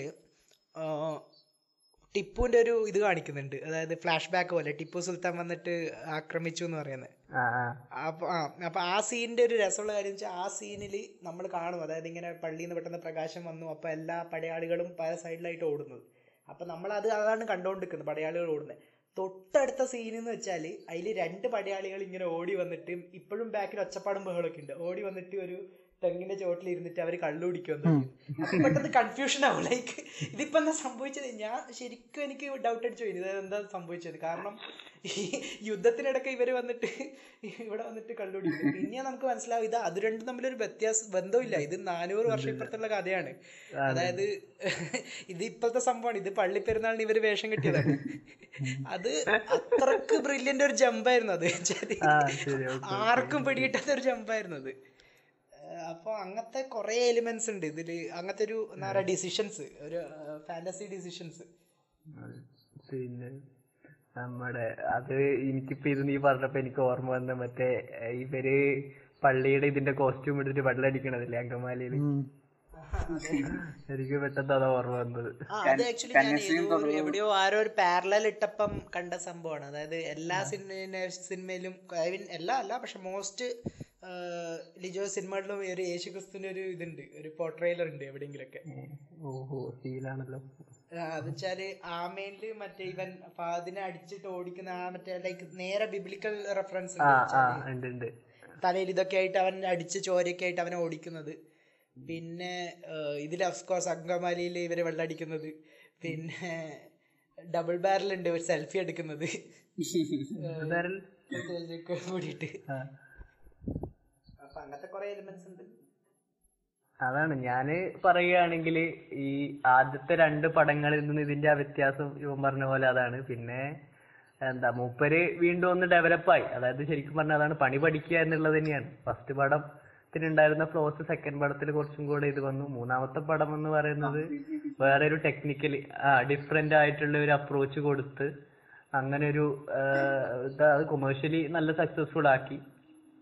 അങ്ങനെ വേണം പറയാൻ. എന്റെ വെച്ചാൽ ഞാൻ കണ്ടതിൽ എനിക്ക് ഡയറക്ടറുടെ പേരിൽ ജോസ് പള്ളിശ്ശേരി എന്ന് എഴുതിയാൽ കണ്ടാൽ വിശ്വസിക്കില്ല പ്രത്യേകിച്ച് ഇപ്പോൾ മൂപ്പരെ പടമൊക്കെ കണ്ടിട്ട് ഇത് കണ്ടിട്ട് ഡയറക്ടഡ് എന്റർടൈൻ ബൈ എന്ന് പറയുമ്പോൾ തീരെ വിശ്വസിക്കാൻ പറ്റില്ല. അതായത് ആ ടെക്നിക്കലി ആ എടുത്ത രീതിയും പിന്നെ അവസാനത്തെ ആ ഒരു സീൻ ഉണ്ടല്ലോ. അവസാനത്തെ ഒരു അഞ്ച് മിനിറ്റ് ഇവർ അങ്ങോട്ടും ഇങ്ങോട്ടും വായിക്കുന്നതും പിന്നെ മറ്റേ ഇവൻ ഫഹദ് വീണമ്പാട് പിന്നെ ഫുള്ള് മറ്റേ മുകളിൽ ഒരു ക്യാമറ ആയിട്ട് മറ്റേ ഇയാളെ മാത്രം കാണിച്ച് ഇതുണ്ടല്ലോ അങ്ങനെ കുറേ സീനൊക്കെ അല്ലാണ്ട് ഒരു ലിജോസ് പള്ളിശ്ശേരിന്റെ പടാന്ന് പറയാനേ പറ്റില്ല നമുക്ക്. അത്രയും അത്രയും സിമ്പിളാണ് അതുകൊണ്ട് തന്നെയാണ് അത് ഫേമസ് ഇതാവും ചെയ്തത് ഹിറ്റാവും ചെയ്തത്. പിന്നെ ഞാൻ എന്റെ എന്റെ വൺ ടൈം വാച്ചാണ് അതുകൊണ്ട് എന്റെ കാട്ടി നന്നായിട്ട് ഋഷിക്കായിരിക്കും പിന്നെ അറിയാം. കാരണം ഞാൻ മര്യാദയ്ക്ക് അനലൈസ് ഒന്നും ചെയ്യാൻ പറ്റിയില്ല ഞാൻ ഇതിന് വേണ്ടിയിട്ട് പെട്ടെന്ന് കണ്ട് കഴിഞ്ഞ് അങ്ങനെ ഒരു ഇതേ ഉള്ളൂ. എനിക്കാണെങ്കിൽ മറ്റേ നമ്മളെ ഇത് മറ്റേ ഇതിനെ പറ്റിയുള്ള കവിത കേട്ട് ചിരി ഇതുവരെ നിന്നിട്ടില്ല. അത് അത് അതുകൊണ്ട് ഇപ്പൊ എന്റെ തലയിൽ വേറെ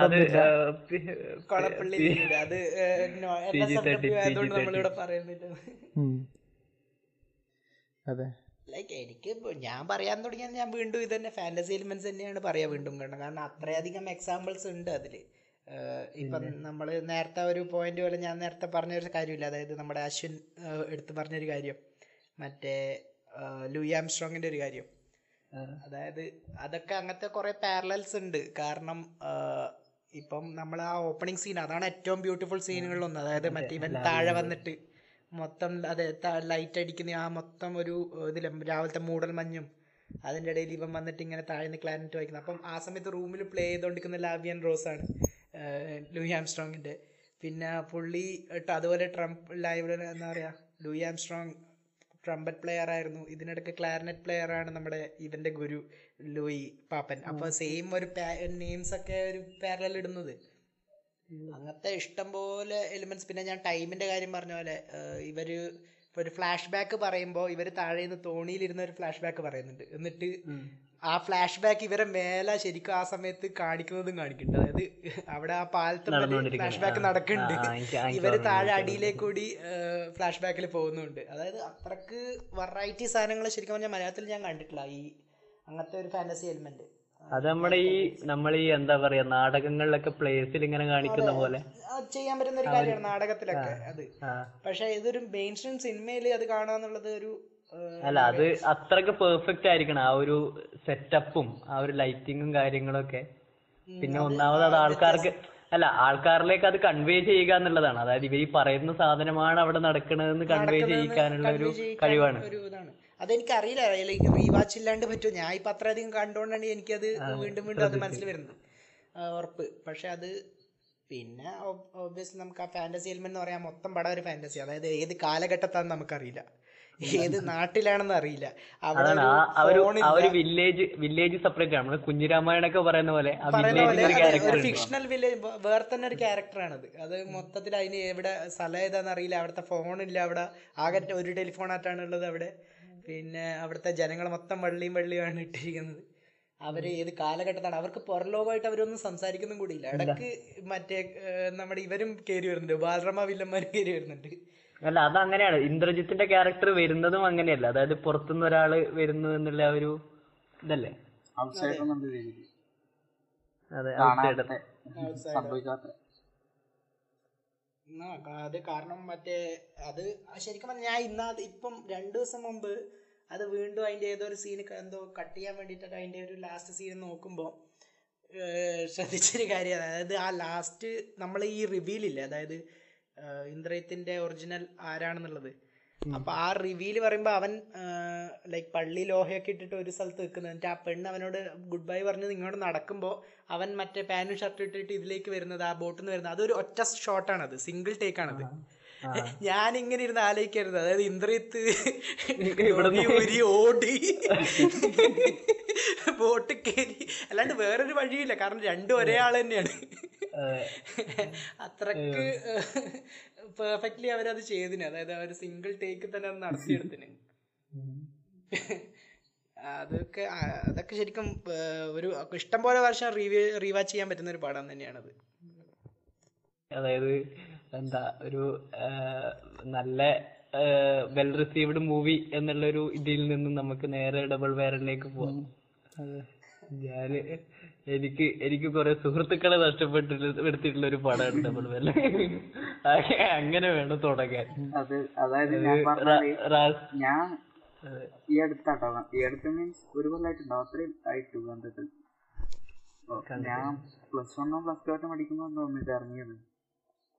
അപ്പൊ എന്റെ ക്ലാസ്സിൽ കുറെ എണ്ണം ഉണ്ട് മൂവി ബോക്സ് അതായത് സെൽഫ് ഇതായ മൂവി ബോക്സ് സെൽഫ് കോൾഡ് അതെ. സെൽഫ് പ്രൊക്ലെയിംഡ് മലയാളം മൂവീസിന് അപ്പം എല്ലാ ഒരുത്തം പോലും എന്റെ ഓർമ്മയിൽ ഇത് പറഞ്ഞില്ല നല്ല പറഞ്ഞില്ല ഫിലിമിനെ. അല്ല ഇത് അതിൽ ഈ സെൽഫ് പ്രൊക്ലെയിംഡ് മൂവി ബഫ് അല്ല എന്നോട് ആരും നല്ലത് പറഞ്ഞിട്ടില്ല. നിങ്ങൾ മൂന്ന് പേരല്ലേ. അതാണ് എന്റെ കോമഡി അതായത് ഡബിൾ ബാറില്ല കാണണ്ടെന്നാ പറഞ്ഞത് ഏത് ഫോണിൽ ഡൗൺലോഡ് ചെയ്തിട്ടുണ്ടെങ്കിൽ അത് കാണണ്ട. തിയേറ്ററിൽ പോയിട്ടില്ല. എന്നിട്ട് ഇവർക്ക് കണ്ടിട്ട് ഐ ജസ്റ്റ് റിയലൈസ്ഡ് ശരിയായി അവരൊന്നും ഫ്രണ്ട്സ് വിളിക്കാൻ കൊള്ളില്ല അവർ കൊള്ളില്ല ഞാൻ എനിക്ക് കുറെ എനിക്ക് കുറെ കൂട്ടുകാരെ എന്റെ മെമ്മറി എന്ന് പറഞ്ഞാൽ ആക്ച്വലി ഒരു ഭയങ്കര സങ്കടമായിരുന്നു. എനിക്ക് സങ്കടമായ ഒരു കാര്യമായിരുന്നു. അതായത് ഞാൻ ഫസ്റ്റ് ഞാൻ ട്രിപ്പിന് പോയ സമയത്തായിട്ടാണ് തോന്നുന്നു ഇത് റിലീസായത് അപ്പം ഞാൻ മഞ്ചേരി ഉള്ളപ്പോൾ അപ്പോൾ ആ. സമയത്ത് നമുക്ക് എല്ലാ ദിവസവും ക്ലാസ്സും ഉണ്ട്. ആ അറ്റൻഡൻസ് പോയ സീനുമാണ് അവിടെ വന്നെ. അപ്പം ആ സമയത്ത് ഈ പടം റിലീസായി അപ്പോൾ ഏതോ ഒരു നടുക്കുള്ള ദിവസമായിരുന്നു റിലീസായത് അതായത് ഒരു മൺഡേയോ ട്യൂസ്ഡേ അങ്ങനെ എന്തോ റിലീസായി വെള്ളിയാഴ്ച കൂടി അല്ല. തോന്നുന്നു. അപ്പോൾ അങ്ങനെ റിലീസ് ചെയ്യും അപ്പം എനിക്ക് എന്തായാലും കാണാൻ പറ്റില്ല ആ സമയത്തൊന്നും. കാരണം വൈകുന്നേരം കഴിഞ്ഞാൽ ഹോസ്റ്റലിൽ നിന്ന് ഇറങ്ങാനും പറ്റില്ല. അപ്പം ഞാൻ ഇങ്ങനെ ഉറപ്പിച്ച് ഈ ഞായറാഴ്ച പോയി കാണണം.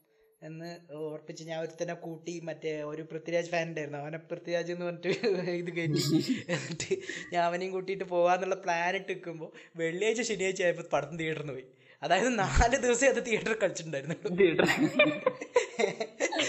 അത് ഞായറാഴ്ച കാണാൻ പ്ലാൻ ഇട്ടിട്ട് ഞാൻ എല്ലാം റെഡിയായി നിൽക്കായിരുന്നു അങ്ങനത്തെ അവസ്ഥയായി പോയ ഒരു പടമാണ്. കാരണം അത്രയ്ക്ക് കൂടി അത് തിയേറ്ററിൽ വിജയിച്ചില്ല.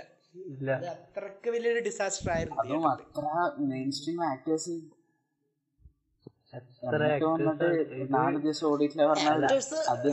ബഡ്ജറ്റിന്റെ കാര്യത്തിൽ കാരണം ആ സമയത്ത് ബഡ്ജറ്റിന്റെ കാര്യത്തിൽ വലിയ ചർച്ചയായ ഒരു പടമായിരുന്നു. കാരണം നല്ല ചെലവുണ്ടായിരുന്നു ഈ പടത്തിന്. കാരണം പൃഥ്വിരാജ് തന്നെ സ്വയം പ്രൊഡ്യൂസ് ചെയ്തതെന്ന് പറഞ്ഞാൽ അവർ ഓഗസ്റ്റ് സിനിമാസ് ആണ് അത് പ്രൊഡ്യൂസ് ചെയ്തത്. അപ്പം പൃഥ്വിരാജ് ഇവരൊക്കെ കൂടിയിട്ട് അവരുടെ ആ ഒരു ഇത് പാർട്ണർഷിപ്പ് എന്നിട്ട് അത്രക്കത്ര പതിനഞ്ച് ഇരുപത് കോടി. ആ സമയത്ത് അത് വലിയ ഹൈ എമൗണ്ട് ആയിരുന്നു. അത്രയായിട്ടും ചെലവാക്കിയിട്ട് ഉണ്ടാക്കിയ പടമായിരുന്നു അത്. നല്ല ഇങ്ങനൊരു ഡിസാസ്റ്റർ ആവുമെന്ന് വെച്ചാൽ അല്ല അതാണ്. പൃഥ്വിരാജ് ഇന്ദ്രജിത്ത് ആസിഫ് അലി ആര്യ. ഇവർ ആര്യ. ഓ മൈ ഗോഡ് പിന്നെ പിന്നെ സ്ഥിരം നമ്മുടെ ചെമ്പ വിനോദ് അതായത് അത് പിന്നെ പില്ലിശ്ശേരി പടത്തിന്റെ ഒഴിച്ചുകൂട്ട് ഉപ്പ് പോലെയാണ്. ഇല്ലാണ്ടില്ല. അതില്ലാണ്ട് ഉണ്ടാവില്ല.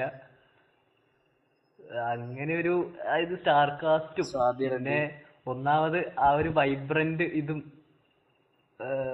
സ്ലോമോസും ഞാൻ എനിക്ക് ഞാൻ ഇതിന്റെ ട്രെയിലർ കണ്ടതായിട്ട് കൂടി ഓർക്കുന്നില്ല കേട്ടോ. ഞാനും കുറെ കഴിഞ്ഞിട്ടാണ് പടം കാണുന്നത്. ആരും അതായത് ആരും തന്നെ നല്ല അഭിപ്രായം പറഞ്ഞിട്ടില്ല ഇതിനെ പറ്റി അതുകൊണ്ട് പിന്നെ അത് കഴിഞ്ഞിട്ട് അതെ പിന്നെ ഒന്ന് ഒന്ന് അതായത് പിന്നെ നിങ്ങൾ നിങ്ങളൊക്കെ ഇങ്ങനെ ഇത് പറയുമ്പോ ഓക്കെ അപ്പൊ ഞാൻ ഇത്രയും കാലം നടന്നിരുന്ന ആ ഒരു ക്രൗഡ് ശരിയല്ല. എന്നല്ല അവർ അവരൊക്കെ ഇത് കേക്കും അതാണ് ഞാൻ ആലോചിക്കണേ. അപ്പൊ ആ ഒരു ഇതായിരുന്നു. ഒന്നാമത് ആ സ്റ്റോറി നറേറ്റീവും കളർ ഗ്രേഡിങ്ങും തന്നെയാ പറയേണ്ടത്. അതായത് ഈ സ്റ്റോറി മൊത്തം പോകുന്നത് ആ ഒരു ലേല മജ്നു ആ ഒരു പേർ ആ ഒരു കോംബോ ആണ് മൊത്തം സ്റ്റോറി പറയണത്. ഏഹ് അത് പറയുന്നതും ആ ഒരു ലേലേന്റെയും മജ്നുവിന്റെ ആ ഒരു കളർ കോൺട്രാസ്റ്റ് ടോട്ടൽ പടത്തിൽ പടത്തിനുള്ളിൽ ഉപയോഗിക്കുന്നത്. അതാണ്. അത് അതുണ്ട്. പിന്നെ ഈ ഏഹ്, പടത്തിന്റെ ഈ പോസ്റ്ററിൽ കണ്ട ഒരു സീനാണ്. അതായത് അടിയില്ല വെടി മാത്രം. ഏഹ് ആ അത് ആ പറയണ ആ സീനും ഉണ്ട്. ആ സീനും അത്രയ്ക്ക് അടിപൊളിയായിട്ടാണ് എടുത്തിരിക്കണത് സോറി എങ്കിൽ അടിയില്ല വെടി മാത്രം. അത് അവന്റെ ആര്യയുടെ ആ വോയിസിലും അത് ഐക്കോണിക് അതായത് ഈ ബ്ലാ ബ്ലാസ്റ്റിന്റെ ഒക്കെയാണ് ആ ഒരു എനിക്ക് തോന്നുന്നു അവരൊരു ബാരൻ ആയിട്ടുള്ള ആ സ്ഥലത്തുള്ള സീനില്ലേ? അത് ഞാൻ ഈ അത്രയ്ക്ക് പൊടിയും പാറണതും ഈ ഒരു സ്റ്റണ്ട് ഒക്കെ കണ്ടിട്ടില്ല. പിന്നെ മാഡ് മാക്സ് ആണ് എനിക്ക് ഓർമ്മ വരിക. അതായത് അത്രയ്ക്ക് ഒരു പൊടിയില്ല. മാക്സ് ഇൻസ്പയർഡ് ആണ്. കാരണം ശരിക്കും പറഞ്ഞാൽ ഈ പടത്തിൽ ഇഷ്ടം പോലെ ഇതുണ്ടല്ലോ. ഓൾറെഡി ഇൻഫ്ലുവൻസസ് ഉണ്ട്. ഇഷ്ടം പോലെ ഉണ്ട്. അപ്പൊ ഒബ്വിയസ്ലി എനിക്കൊന്ന് മാഡ് മാക്സ് ഒരു ഇൻഫ്ലുവൻസ് ആയിരുന്നു. കാരണം ആ വണ്ടികൾ കണ്ടാ അറിയാം അത് തന്നെ. ആ ഒരു മാഡ് മാക്സിന്റെ പഴയ പഴയ മാഡ് മാക്സ് പടങ്ങളുടെ ഒരു സ്റ്റൈൽ ഇൻഫ്ലുവൻസ്ഡ് ആയതാണ്. അതിപ്പോൾ ഇഷ്ടം പോലെ ഉണ്ട്. ഗൈറച്ചീന്റെ സ്റ്റൈൽസ് കുറേ ഉണ്ട് അതിൽ പിന്നെ അങ്ങനെ കുറേ ഇൻഫ്ലുവൻസസ് ഉണ്ട് ശരിക്കും പറഞ്ഞാൽ സ്നാക്സ് സ്നാക്സ് എന്ന് അതുകൊണ്ട് തന്നെയാണ് ചിലപ്പോൾ അത് ചിലപ്പോൾ അത് വിജയിക്കാണ്. കാരണം അത് പെട്ടെന്ന് അങ്ങനത്തെ ഒരു പടങ്ങൾ എന്താ പറയുക ശീലമില്ലാത്ത ഒരാൾക്ക് പെട്ടെന്ന് അത് അക്സെപ്റ്റ് ചെയ്യാൻ കുറച്ച് പണിയാവും. നമ്മളിപ്പം ഇൻസ്റ്റയിൽ നമ്മൾ എസ്തെറ്റിക് എന്നും കളർ ഗ്രേഡിംഗ് എന്നൊക്കെ പറഞ്ഞ് പറയുന്നുണ്ടെങ്കിൽ പോലും അന്ന് അന്നത്തെ ആ ഒരു ഇത് എന്താ പറയാ ഓഡിയൻസ് അത് വേറെയാണ്. അന്നേരം അത് നോക്കലില്ല പക്ഷെ ആൾക്കാർക്ക് അക്സെപ്റ്റ് ചെയ്യാൻ വേണ്ടിട്ട് അതാണ് മെയിൻ അക്സെപ്റ്റ് ചെയ്യാൻ പറ്റില്ല. ഞാൻ അതാണ് മറ്റേ ഇവർ ആ, ആ സൈഡ് കാറിൽ പോണ ആ സീനില്ലേ അത് നമുക്കറിയാം പക്ഷെ അത് അവർക്കറിയില്ലല്ലോ അതൊക്കെ അതായത് അല്ല ഈ പടത്തിന്റെ പടത്തിന്റെ വേറൊരു പ്രത്യേകത എന്ന് പറയുന്നത് നമ്മൾ ഈ സ്റ്റാർ വാർസ് കണ്ടിട്ട് നമ്മൾ ഓരോ ഡയലോഗുകൾ നമ്മൾ പിന്നെ നമ്മുടെ കോൺവെർസേഷന്റെ ഭാഗമാവും. ഏഹ് അതുപോലത്തെ കുറെ സാധനങ്ങൾ ഉണ്ട് ഇതിനകത്ത്. അതാണ്.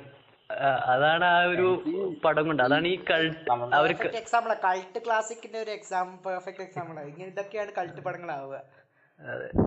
Like you can you can identify you can identify a person by his എന്താ taste in double barrel or not എന്ന് വേണമെങ്കിൽ പറയാം. ടീമിന് എടുക്കാൻ കഴിയില്ല അതെ ടീമിൽ എടുക്കാൻ കഴിയുന്നില്ല. അതൊരു പ്രീ റിക്വസിറ്റ് ആണ്. ഡബിൾ ബാരൽ ആണ് അല്ല ആർന്ന വിട്ടോ. അപ്പൊ എനിക്ക് കളർ ഇതൊക്കെയാണ് ഇഷ്ട ഇഷ്ടമായിരുന്നെങ്കിലും അതിൽ ഏറ്റവും കൂടുതൽ ഇഷ്ടമായ ഭാഗം എന്ന് പറഞ്ഞാൽ ഈ സില്ലിനെസ് ആണ്. സില്ലിനസ് കുറേ ഉണ്ട് അത് അങ്ങനെ കാണേണ്ട ഒരു പടം തന്നെയാണ്. അത്രയ്ക്ക് ലൈക്ക് ലോജിക്കൽ ലൈക്ക് അതിന്റെ ഒരു ഡിസ്ക്ലെയിമർ ഉണ്ടല്ലോ മറ്റേ ഇത് വെച്ചിട്ട് ഇവർ.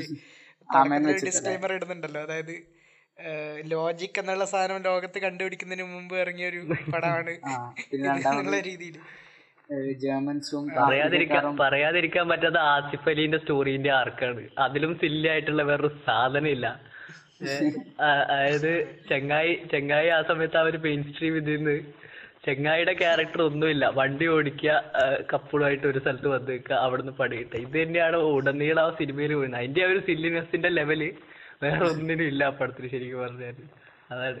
ബ്ലാക്കി അടിപൊളി മലയാളം മൂവിയിൽ വേറെ ക്യാരക്ടർ ഉണ്ടല്ലോ പക്ഷെ പക്ഷെ ഇപ്പത്തെ ആ ഒരു വോക്ക് കൾച്ചർ എനിക്ക് തോന്നുന്നത് അതിന് സ്റ്റീരിയോ ടൈപ്പിക്കൽ ഒരു ഫേസ് കൊടുക്കുന്നതാണ് എന്റെ ഒരു എനിക്ക് തോന്നുന്നത് നമ്മൾ പിന്നെ ഒന്നാമത് ഈ അടുത്ത് ഡിസ്കസ് ചെയ്യണത് ആ ഒരു പൊളിറ്റിക്കൽ കറക്റ്റ്നെസ്സും അങ്ങനത്തെ ഓരോ കാര്യങ്ങളൊക്കെ പറയുമ്പോ അങ്ങനെയൊക്കെ പറയുമ്പോ പക്ഷെ അത് ഈ ഒരു വർഷം ഇറങ്ങിയിട്ടുണ്ടെങ്കിൽ അത് ശരിക്കും ഒരു ചർച്ചാ വിഷയമാവുന്ന ഒരു ക്യാരക്ടർ ആണ് ശരിക്കും. അതാണ്. പക്ഷെ ഒരു മലയാളം പറയുന്ന ആഫ്രിക്കക്കാരെന്നുള്ള രീതിയിൽ നോക്കുമ്പോ ആഫ്രിക്കക്കാരൻ അത് മാത്രല്ല. അല്ല, അത് ആഫ്രിക്കക്കാർ മാത്രം റഷ്യക്കാരും ഒക്കെ ഉണ്ടല്ലോ. എല്ലാരും മലയാളം പറയുന്നു എന്നുള്ളതാണ് അതിന്റെ ഒരു അല്ല അത് അത് നമ്മൾ പറഞ്ഞിട്ട് കാര്യമില്ല. നമ്മൾ സ്ഥിരം എല്ലാ സൂര്യപടത്തിലും കാണുന്നതാണ്. ഏത് രാജ്യത്ത് പോയാലും അവിടുത്തെ ഒരു പോലീസുകാരന് തമിഴ് അറിയായിരിക്കും അതിന് അത് അത് അങ്ങനെ ചെയ്യെങ്കിൽ ഇവിടെ വന്നിരിക്കണ ഈ എന്താ ജർമ്മൻകാർക്കും റഷ്യക്കാർക്കൊക്കെ എന്താ കൂളായിട്ട് മലയാളം പറയാം. അല്ല അതാ എനിക്കൊന്ന് എനിക്ക് ഒന്ന് സ്റ്റാർട്ടിങ്ങിൽ അതുകൊണ്ട് ഡിസ്ക്ലൈമർ ഇടുന്നുണ്ട് തോന്നുന്നില്ലേ അതുണ്ടായുണ്ട് ഡിസ്ക്ലൈമറിലുണ്ട് ഡിസ്ക്ലെയിമർ മറ്റേ പച്ച മലയാളം ഇവിടുത്തെ റഷ്യക്കാരും ആഫ്രിക്കക്കാരൊക്കെ നല്ല പച്ച മലയാളം പറയുന്നിട്ട് ഡിസ്ക്ലൈമർ ഉണ്ട്. അപ്പൊ പിന്നെ ഒന്നും പറയാൻ പറ്റില്ല. അതെ. പിന്നെ അതായത് ആലോചിച്ച് നോക്കിയ ഒരാ- ഒരാൾ ട്രെയിലർ കണ്ട് ട്രെയിലർ മാസ് ട്രെയിലറാണ് അടിയില്ല വെടി മാത്രം ഡയലോഗ് വീടും അടിയില്ല വടി മാത്രം. പോയിട്ട് തുടക്കത്തിൽ ആ ഇന്ദ്രജിത്തും പൃഥ്വിരാജും കളിച്ചു കൂട്ടുന്നില്ല ക്രൗച്ചിങ് ഈ- ഓഡിയൻസ് മാസ് പ്രതീക്ഷിച്ചിട്ട് മാസ് പ്രതീക്ഷിച്ചിട്ട് തിയേറ്ററിലിരുന്ന ഓഡിയൻസ് കാണുന്ന ആ വിഷ്വൽ ഷോ മിസ്സായി എന്നല്ലാണ്ട് വേറെന്താ പറയാ? ആൾക്കാർ മറ്റേ ഇതും പ്രതീക്ഷിച്ചിട്ടാണ് പോകുന്നത്. ഫാസ്റ്റ് ആൻഡ് ഫ്യൂരിയസും കണ്ടിട്ട് അങ്ങനത്തെ ഒരു സാധനം പ്രതീക്ഷിച്ചിട്ട്. കാരണം ട്രെയിലറും ഏകദേശം അങ്ങനെയാണല്ലോ. ട്രെയിലറിൽ കാര്യമായിട്ട് റിവീൽ ഒന്നുമില്ലല്ലോ ഡയലോഗ് ഇതൊന്നും. കുറേ വെടി ട്രെയിലറിൽ ട്രെയിലർ ട്രെയിലറിൽ എന്ന് വെച്ചാൽ അവർ ഏറ്റവും കൂടുതൽ പൈസ മുടക്കിയെന്ന് വെച്ചാൽ അവസാനത്തെ ഗൺ ഫൈറ്റിനാണ് അതിലാണ് അതാണ് ട്രെയിലർ മൊത്തമുള്ള. ട്രെയിലർ അപ്പോൾ ആൾക്കാർ ആയിരിക്കും ഇതൊരു മറ്റേ സാധാരണ പൃഥ്വിരാജിന്റെ അതുവരെ ഇറങ്ങിയ പോലത്തെ ഒരു എന്തെങ്കിലുമൊക്കെ ഒരു പോലീസ് കഥ അല്ലെങ്കിൽ എന്തെങ്കിലുമൊക്കെ ഒരു കഥ ഗാങ്സ്റ്റർ കുറേ വെടിവെപ്പും കാര്യങ്ങളൊക്കെ ആയിരിക്കും വിചാരിച്ച്. പിന്നെ ആൾക്കാർക്ക് ലിജോ ജോസ് ഒരു ഡയറക്ടർ അറിയില്ലല്ലോ? ആമയും കഴിഞ്ഞിട്ട് മൂപ്പര അടുത്ത പടം. ആൾക്കാർക്ക് എന്ത് സിറ്റി ഓഫ് ഗോഡ് എന്ത് നായകൻ? അപ്പോൾ അവരിതിൽ മെന്റാലിറ്റിയിൽ പോയി. അത് പിന്നെ ആൾക്കാർ കുറ്റം പറയാൻ പറ്റില്ല. ഓരോരുത്തർക്ക് അവരവരുടെ ടേസ്റ്റ് ആണല്ലോ. നമുക്ക് ആ ഒരു മെന്റാലിറ്റിയിൽ ആ പടം കാ സ്വീകരിക്കാൻ പറ്റുന്നുണ്ട്. അതുകൊണ്ട് നമുക്കത് ഇഷ്ടമായി വേറൊന്നുണ്ട്. വേറെന്ന് പറഞ്ഞാൽ ഈ ഡബിൾ ബാരൻ വളരെ വാട്ടർ ഡൗൺ ചെയ്ത് ഇതാക്കി കുറച്ചും കൂടി മെയിൻ സ്ട്രീം ആക്കിയ സംഭവമാണ് ആട്. എന്നിട്ട് അതും പൊളിഞ്ഞിന് അതും അതും ഫെയിലിയർ ആയിരുന്നു ഫസ്റ്റ് ആടും. അതായത് ടൊറൻ ഹിറ്റ് ആയിരുന്നു അതിലെ ക്യാരക്ടേഴ്സും ഇതും ഇതേപോലെ കൾച്ചർ ക്ലാസിക് ആയിരുന്നല്ലാണ്ട് അവർ സില്ലിനെസ് ആ, ശരിയാണ്. അതായത് ഓരോ ഓരോ ക്യാരക്ടേഴ്സ് ഓരോ ക്യാരക്ടേഴ്സിന് അവരുടേതായ ബി ജി എം അവർക്ക് സെപ്പറേറ്റ് ഒരു ഫാൻ ബേസും കാര്യങ്ങളൊക്കെ ഉണ്ട്. അതന്നെ. അവർക്ക് അവർ പിന്നെ ഈ ബോക്സ് ഓഫീസ് വൺ ഫെയിലിയർ ആയിരുന്നു. അപ്പൊ ആലോചിച്ചു ഇതിലും ഭയങ്കര നിശായിട്ടുള്ള ഫിലിമാണ് ഡബിൾ ബാരൻ അല്ല പക്ഷേ വേറൊരു കാര്യം എന്ന് ചെയ്ത് ആൾക്കാർക്ക് ഇഷ്ടപ്പെടാത്ത എന്താണെന്ന് വെച്ചാൽ ഞാൻ ഈ പറഞ്ഞ പോലെ റെഫറൻസസിന്റെ കാര്യം. കാരണം അത്രയധികം ഇൻഫ്ലുവൻസ് റെഫറൻസ് ഉള്ള ഒരു പടമാണിത് അപ്പോൾ അത് നമുക്ക് ഏതാണെന്ന് പിടികിട്ടുന്നില്ലെങ്കിൽ അത് അപ്രീഷിയേറ്റ് ചെയ്യാനും പറ്റില്ല ചിലപ്പോൾ അത് ചിരിക്കാനും പറ്റില്ല. അപ്പോൾ അതിന്റെ ഏറ്റവും വലിയ എക്സാമ്പിൾ എന്ന് വെച്ചാൽ ഞാനിത് ആദ്യമായിട്ട് കാണുന്നത് മറ്റേ ഈ പറഞ്ഞ പോലെ നെറ്റിൽ ഇറങ്ങിയപ്പോൾ എന്റെ ഒരു ഫ്രണ്ടുമായിട്ടാണ് മറ്റേ ഞാൻ ലാപ്പിൽ വെച്ച് നമ്മൾ ഒരുമിച്ചിരുന്ന് കാണുമായിരുന്നു ആദ്യത്തെ തവണ. അപ്പോൾ ഞാനിങ്ങനെ കണ്ടപ്പോൾ ഈ പറഞ്ഞ പോലെ ആ ഒരു ഫൈറ്റ് സീനില്ലേ അതായത് ഇവളുമായിട്ട് ഈശ ശർവാണിയായിട്ട് അതന്നെ. അവിടെ എത്തിയപ്പോൾ ആദ്യം അവളുടെ ഒരു ചാട്ടത്തിൽ ഈ പറഞ്ഞ പോലെ ആ സ്ട്രീറ്റ് ഫൈറ്റർ അല്ലെങ്കിൽ ടെക്കൻ ത്രീന്റെ ഒരു ഇതൊക്കെ വന്നില്ലേ? വിഷ്വൽ ആ ഒരു ആനിമേഷൻ ഒക്കെ. പോയിന്റിന്റെ ഒക്കെ അതെ അതൊക്കെ വന്ന് അത് കഴിഞ്ഞിട്ട് പെട്ടെന്ന് ഇവൻ വന്നിട്ട് ക്രൗച്ചിങ് ടൈഗർ ഹിഡൻ ഡ്രാഗൺ ഞാൻ പൊട്ടിച്ചിരിച്ച്. അപ്പൊ ഇവൻ എന്നെ ഇങ്ങനെ എടുത്ത് നോക്കി ഇതിലെന്താ ചിരിക്കാനുള്ളത്? അപ്പൊ ഞാൻ പറഞ്ഞു എടാ like crouching tiger hidden dragon അത് ചിരിക്കുന്നില്ലേ? എടാ നല്ലതാണ് ഇത്. ചിരിക്കുന്നു. ഞാൻ ഇങ്ങനെ അതാണ് പറഞ്ഞ വെച്ചാൽ ആ ഒരു റെഫറൻസ് അതാണെന്ന് അവന് കത്തിയില്ല. അതുകൊണ്ട് അവന് അത് വലിയ തമാശയായിട്ടൊന്നും തോന്നിയിട്ടില്ല. അപ്പൊ അതാ ഞാൻ പറഞ്ഞ അത് റെഫറൻസ് കിട്ടാത്തോണ്ട് ശരിക്കും പറഞ്ഞ അങ്ങനെ മിക്സായി പോയ കുറെ കാര്യങ്ങളുണ്ട് ആ പടത്തിൽ. റെഫറൻസ് മൊത്തം ഫൈറ്റ് ആ first- ടെക്കന്റെ സ്റ്റൈലിൽ ഫൈറ്റ് ഇത് ഇത് നമ്മളെ ഒ എം എംകാര് വധിക്കൂട്ടോ. അവർ ഈ എന്താ പെല്ലിശ്ശേരി അഡിക്സ് എന്നൊക്കെ പറഞ്ഞിട്ട് കുറെ സാധനങ്ങളൊക്കെ ഇറക്കിയിട്ടുണ്ടായിരുന്നു. അല്ലടാ ഫസ്റ്റ് ഫസ്റ്റ് ഒരു ഡൈനർ എന്നൊരു ഷോർട്ട് ഇതില്ലേ സീനില്ലേ അപ്പൊ പറഞ്ഞെന്ന് വെച്ചാൽ ഋഷി റെഫറൻസിനെ പറ്റി പറഞ്ഞപ്പോ ആദ്യ തുടക്കത്തിൽ ഒരു ഡൈനർ സീൻ ഉണ്ട്. അതിലൊരു കപ്പിൾസ് ഫൈറ്റ് ചെയ്യുന്നതാണ്. അപ്പൊ അത് പൾഫിക്ഷനും അതേമാതിരി തുടക്കം അതേമാതിരിയുള്ള ഒരു സീനാണ് അപ്പൊ ഇതിൽ ഹണി ബണി നമ്മളെ വിളിക്കുന്നുണ്ട്. അതാണ് പൾഫിക്ഷനിൽ യൂസ് ചെയ്യുന്ന വേർഡ്സ് അപ്പുറപ്പുറം വിളിക്കാൻ അവർ റോബറിക്ക് മുമ്പ്. അതും അതും ഡൈനർ സീനാണ് വൾഡ് ഫിക്ഷനിലെ ഡൈനർ സീനാണ് രണ്ട് കപ്പിൾസ് സംസാരിക്കുന്ന ഒരു കപ്പിൾസ് തമ്മിൽ സംസാരിക്കുന്ന സീനാണ് സ്റ്റാർട്ട് ചെയ്യുന്നത്. പിന്നെ അത് മാത്രം കുറേ ഉണ്ട് ഇപ്പൊ മറ്റേ സണ്ണിവേന്റെ ക്യാരക്ടർ സംസാരിക്കുന്നില്ല. അവൻ അസാസിനാണ് like silent assassin it's literal അതൊക്കെ അതാണ് ആ ചെറിയ ചെക്കനൊക്കെ ഇല്ലേ? ചെക്കൻ അവന്റെ കൂടെ പോകുന്നു. അതെ. പിന്നെ അത് കഴിഞ്ഞിട്ട് ആ ചെക്കനാണ് നമ്മുടെ ഇവന്റെ ക്യാരക്ടർ അല്ലേ? ആ ചെക്കനെ സംശയിക്കണത്. Billy Billy. വിജയ് ബാബുവിന്റെ Billy Billy gang Billy gang തീരില്ല. കാരണം എന്ന് വെച്ചാൽ ഞാൻ പറഞ്ഞില്ല ഒരിക്കൽ ഞാൻ വെറുതെ ആ ഒരു രസത്തിന് അതിന്റെ ഓപ്പണിംഗ് ക്രെഡിറ്റ്സ് ആ ആനിമേറ്റഡ് ക്രെഡിറ്റ്സ് പാട്ട് കേൾക്കാൻ വേണ്ടിയിട്ട് ഇരുന്ന് കണ്ടപ്പോൾ അപ്പോഴാണ് ഞാൻ ശ്രദ്ധിച്ചത്. അതിൽ മാത്രം തന്നെ എത്രമാത്രം റെഫറൻസ് ഉണ്ട് എന്ന് ലൈക്ക് അത് ഒരു ഹിസ്റ്ററി മൊത്തം പറയുന്നുണ്ട്. ഈജിപ്ഷ്യൻസ് തൊട്ടിട്ട് നമ്മൾ ആ സ്റ്റോറിയിലിട്ട സാധനം. ഹിറ്റ്ലർ ഇത് അതെ സ്റ്റോറി ഇട്ട സാധനം. ഹിറ്റ്ലർ മറ്റേ ഇവർ അങ്ങനെ എല്ലാരും വരുന്നുണ്ട്. ഖാന് അത് കഴിഞ്ഞിട്ട് ആ ഡാർത്ത് വേഡർ മാത്രം. ആ ഡാർത്ത് ലാസ്റ്റ് ഹാൻഡ് ഉണ്ട്. ഹാൻഡ് കാണിക്കുമ്പോ എല്ലാരും ഉണ്ട്. ഡാർത്ത് വേഡർ മറ്റേ എന്താ പറയാ സ്റ്റീവ് ജോബ്സ് വൂൾവറീൻ യോഡ ഉണ്ട്. പിന്നെ നമ്മുടെ എന്താ പറയാ ഈട്ടി ഉണ്ട് ഇല്ലാത്ത ഇതില്ലേ പോപ്പ് കൾച്ചർ ക്യാരക്ടേഴ്സ് ഇല്ലാത്ത ഇല്ല അതിലെല്ലാരും ഉണ്ട്.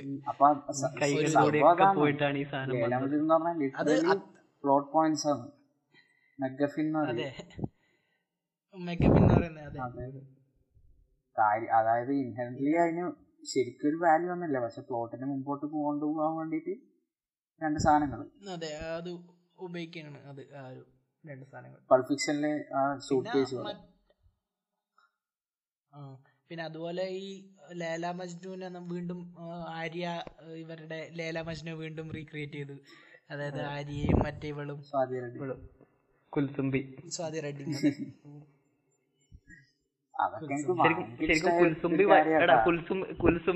കുൽസുംബി വൈബിൽ കാണുകയാണെങ്കിൽ പടം പൊളിയാണ്. എന്ന് പറയുന്ന ഋഷി?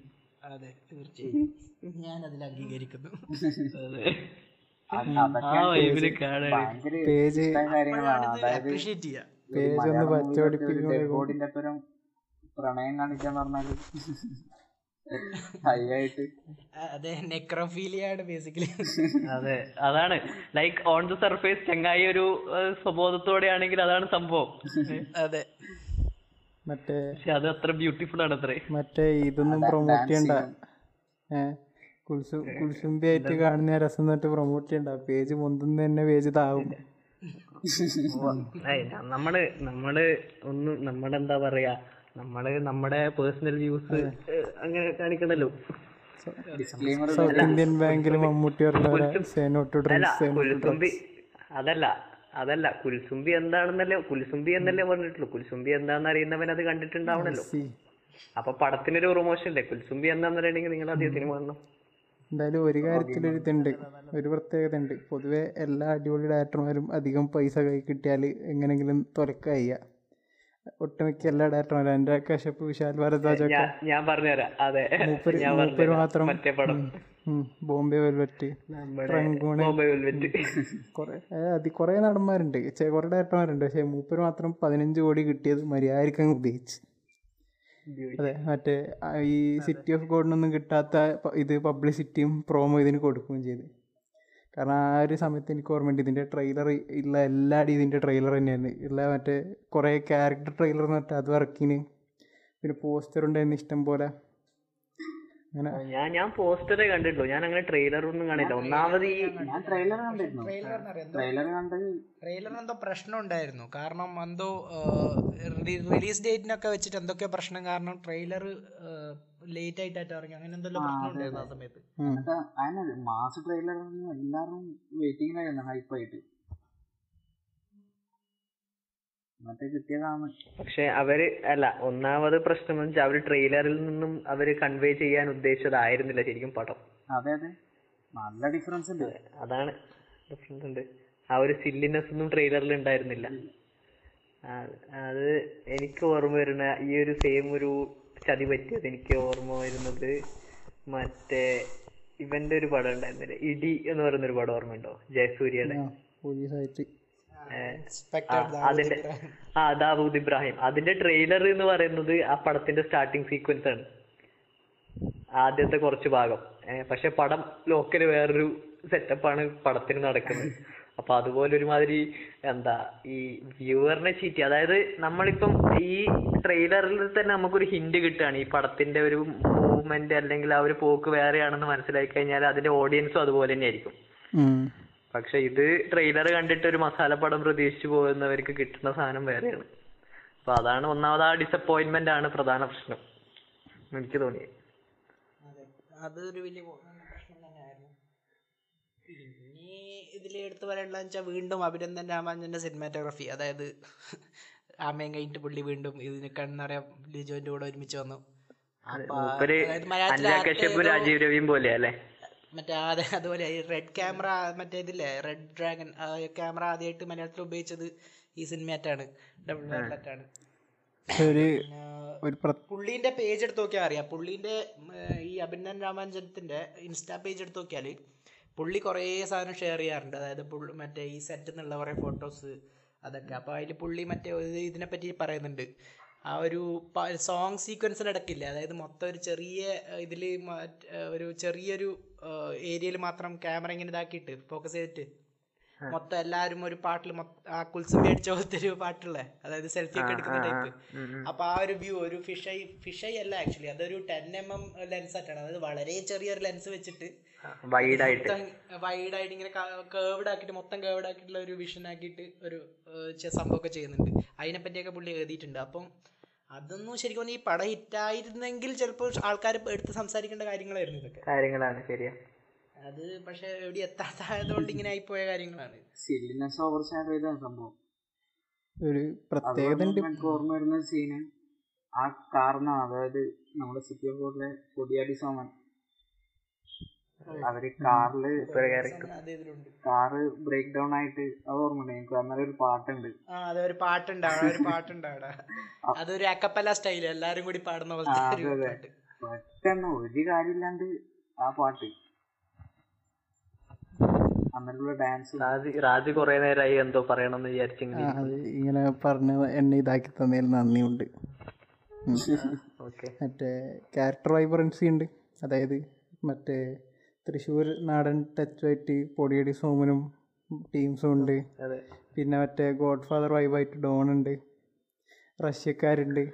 മറ്റേ ഇവർക്ക് മലയാളം സംസാരിക്കുന്നെങ്കിൽ ഇവരൊരു വൈബും മൊത്തം ഒരു വിഷ്വലി ഒരു വ്യത്യാസമുണ്ട് എല്ലാവർക്കും ഒരു. വളരെ ഭയങ്കര ഒരു കോൺട്രാസ്റ്റിംഗ് ആയിട്ടാണ്. പക്ഷേ ഒരു രസം എന്ന് വെച്ചാൽ ഇവർ അടിപൊളിയായിട്ട് മേക്കപ്പും സാധനമൊക്കെ ഉണ്ട്. റഷ്യക്കാർക്ക് അവരുടേതായ തോക്കും സാധനമൊക്കെ ഉണ്ട്. പക്ഷെ അവർ വന്നിട്ട് പറയാൻ പറ്റും ഇങ്ങനത്തെ ഡയലോഗ് പറയാം. ബിസ്ക്കറ്റ് മോറ കരയാതിരിക്കുന്നതാണ് അവർ പറയുന്നത്. എൻജോയ് ചെയ്യാൻ പറ്റുമെങ്കിൽ ഇതിന്റെ ഹ്യൂമർ എലിമെന്റ് ഭയങ്കരമാണ്. പക്ഷെ പക്ഷെ കാര്യം എന്താ അറിയോ? ഞാൻ ഞാൻ നേരത്തെ പറഞ്ഞത് അത് തന്നെയാണ്. അതായത് ഇതിന്റെ ഓഡിയൻസ് അങ്ങനെ ഓ ഒന്ന് വൈബാക്കാം എന്ന് പറഞ്ഞിട്ടാണ് പോകുന്നതെങ്കിൽ പ്രശ്നം ഉണ്ടായിരുന്നില്ല. പക്ഷെ ഇത് പ്രതീക്ഷിക്കുന്നത് അതല്ലല്ലോ. മാസം മൂവിയാടാ ഇടിയില്ല വെടി മാത്രം അതാണ്. ആക്ഷൻ മൂവിയാണ്. അതാണ് അതാണ് പ്രധാന പ്രധാന ഒരു ഡിസപ്പോയിന്റ്മെന്റ് എന്ന് പറയുന്നത്. ആ ഒരു ഡിസപ്പോയിന്റ്മെന്റ് ആയിരുന്നു ശരിക്കും പറഞ്ഞത്. എന്തൊക്കെ പറഞ്ഞാലും നീഷയാണ് കാരണം അല്ലെങ്കിൽ ഇപ്പൊ ഒരു ഇത്രയും കൊല്ലം കഴിഞ്ഞിട്ട് മിസ് അണ്ടർസ്റ്റുഡ് മാസ്റ്റർ പീസ് എന്ന് പറഞ്ഞിട്ട് കുറെ പേജിലൊക്കെ പൊന്തി വരേണ്ട സമയം കഴിഞ്ഞ്. കാരണം ഇപ്പോഴും കണ്ടാൽ കുറേ പേർക്ക് ഇഷ്ടപ്പെടില്ല ഒരു ഇത്. കുറെ പേര് കുറെ പേര് ഇപ്പൊ എടുത്ത് പറയുന്നുണ്ട്. അതെ അതാണ്. പിന്നെ എന്തിനാ അല്ല പിന്നെ പിന്നെ എന്തിനാ മുത്തേ നമ്മളിവിടെ ഉള്ളത്? അതെ. പിന്നെ ലൈക്ക് റെഫറൻസസ് അത്രയധികം തന്നെ ഉണ്ട്. ഇതില്ല നമ്മുടെ ഗൈറിച്ചി സ്റ്റൈൽ ആ കാരണം ഓപ്പണിംഗ് ഷോട്ടിൽ തന്നെ ആദ്യത്തെ ഒരു സീന് കഴിഞ്ഞിട്ട് ക്രെഡിറ്റ് വരുന്നതിന് മുമ്പ് ആദ്യം വരുന്നത് ഈ ക്യാരക്ടേഴ്സിന്റെ ഒരു സ്കെച്ചാണ് അതായത് എല്ലാ ക്യാരക്ടേഴ്സിന്റെ പേര് ഇങ്ങനെ മാറി മാറി മാറി മാറി. പക്ഷെ അത് ഗൈറിച്ചിന്റെ പടങ്ങളുടെ സ്റ്റൈലാണ് സ്നാച്ചിന്റെയും ഇതൊക്കെ ഡോഗ് സ്റ്റോക്കിന്റെ ഒക്കെ അപ്പോൾ അത് ആ സമയത്ത് നമുക്ക് സ്നാച്ചൊക്കെ കാണുമ്പോൾ അതേ ഫീൽ തന്നെയാണ്. അതായത് ഇത്രയധികം ക്യാരക്ടേഴ്സിനെ എങ്ങനെ മാനേജ് ചെയ്യുന്നുള്ളത്? അതായത് ഇത്രയധികം ആൾക്കാരെ എങ്ങനെ ഓർത്ത് വെക്കുന്നുള്ളത് തന്നെ ഒരു ക്വസ്റ്റ്യനാണ് പക്ഷേ ആ ക്യാരക്ടേഴ്സ് ഒക്കെ ഭയങ്കര ഡിസ്റ്റിങ്റ്റ് ആണ്. അതായത് ഒന്നും വേണ്ട ഏറ്റവും അതിൽ ആൾക്കാർ ശ്രദ്ധിക്കാത്ത ക്യാരക്ടർ ചിലപ്പോൾ ഇവരായിരിക്കും നമ്മുടെ പൃഥ്വിരാജ് ഇന്ദ്രത്തിനെയും മറ്റേ ഹൈസ്റ്റിൽ ഹെൽപ്പ് ചെയ്യുന്ന രണ്ട് ടീംസ് ഇല്ലേ? രണ്ട് മറ്റേ ലോക്കൽസ് മറ്റേ കാശടിക്കാൻ ഹെൽപ്പ് ചെയ്യുന്നത് അവർ പോലും അവരുടെ ഒരു ആക്സന്റും അവരുടെ ഒരു സ്വഭാവവും വെച്ചിട്ട് ഡിസ്റ്റിങ്റ്റ് ആണ്. അവരുടെ ഡയലോഗ്സ് ഒക്കെ. മറ്റേ ഇത് നമ്മുടെ അടിച്ച കാറാണ്. മറ്റേ കശുവണ്ടി വെച്ചിട്ട് എക്സ്പ്ലെയിൻ ചെയ്യുന്ന സാധനം അതെ അതെ അത് അതാണ് അത് അത് ഞാൻ ഇങ്ങനെ അലക്കണം അതിങ്ങനെ ഓരോ സ്ഥലത്ത് മാറി വരുമ്പോഴും ഇത് തന്നെ ഇവർ ചെയ്തുകൊണ്ടിരിക്കുമ്പോഴും അതിന് ആ ഒരു റിപ്പീറ്റേറ്റീവ് ഒരു ഇതില്ല നമ്മളതിന് ഈഗർലി വെയിറ്റ് ചെയ്യാണ് അവർ എക്സ്പ്ലെയിൻ അത് വെച്ച് എങ്ങനെ ചെയ്യലുണ്ട് അതെ അതാണ് അല്ല അപ്പൊ ഒരു പാട്ടും ഉണ്ട് അതും നൈസ് ആയിരുന്നു മറ്റേ എന്താ പറയാ ചട്ടി കയറ്റി തക തക തക പാട്ടുണ്ട് അതൊക്കെ ഹെവി സാധനമായിരുന്നു പിന്നെ സെറ്റ് പീസ് ഓരോ ഓരോ സ്ഥലത്തുള്ള അതായത് അത് നല്ല ഹോട്ടൽ ആ ഹോട്ടൽ വരുവാണ് ഹോട്ടലിൽ ബ്ലാക്ക് ഹോട്ടലിലെ ആ ഒരു ബ്ലാക്ക് വന്നിട്ട് സീനാണ് എല്ലാരും കൂടി ഷോട്ടിന്റെ ഓപ്പണിംഗിൽ അതായത് വാതിൽ മുട്ടുമ്പോ പെട്ടെന്ന് ആദ്യം ബ്ലാക്ക് വരുന്നത് എന്നിട്ട് മറ്റേ അവർ മാറിയിട്ട് റഷ്യൻസ് ഇങ്ങനെ സ്ലോ മോഷനിൽ കയറി വരുന്ന ആ ഒരു മ്യൂസിക്കും ആ ഒരു മൊത്തം സ്റ്റൈലും അതായത് എല്ലാരും കൂടി കണ്ടെടുത്തിട്ട് ഒരു മെക്സിക്കൻ സ്റ്റാൻഡ് ഓഫ് മൊത്തത്തിൽ. മലയാളത്തിൽ കണ്ടിട്ടില്ല അങ്ങനെ ഒരു സാധനം. ശരിയായിട്ട് അറണ്ടീനോ സ്റ്റൈൽ ഗണ്ണപ്പുറപ്പുറം വെക്കുന്ന സീന് ആ ഒരു ഗൺ ഫൈറ്റ് തന്നെ വൺ അതായത് അത്ര ശരിയാന്ന് പറഞ്ഞിട്ട് പുച്ഛിക്കാണെങ്കിലും ഭയങ്കര എന്റർടൈനിങ് ആണ് മൂവി എന്റർടൈനിങ് ആണ്. അതായത് നമുക്ക് വീണ്ടും വീണ്ടും ഓർത്ത് ചിരിക്കാൻ പറ്റുന്ന കുറെ കാര്യങ്ങൾ. അതും എന്നുവെച്ചാൽ അത് ഒന്നാമത് അത് നീഷാണ് അതായത് അത്രയ്ക്ക് ആ ഒരു കൾട്ടിന്റെ ഭാഗമാവണം. അതാണ്- ആ ഒരു പ്രത്യേകത.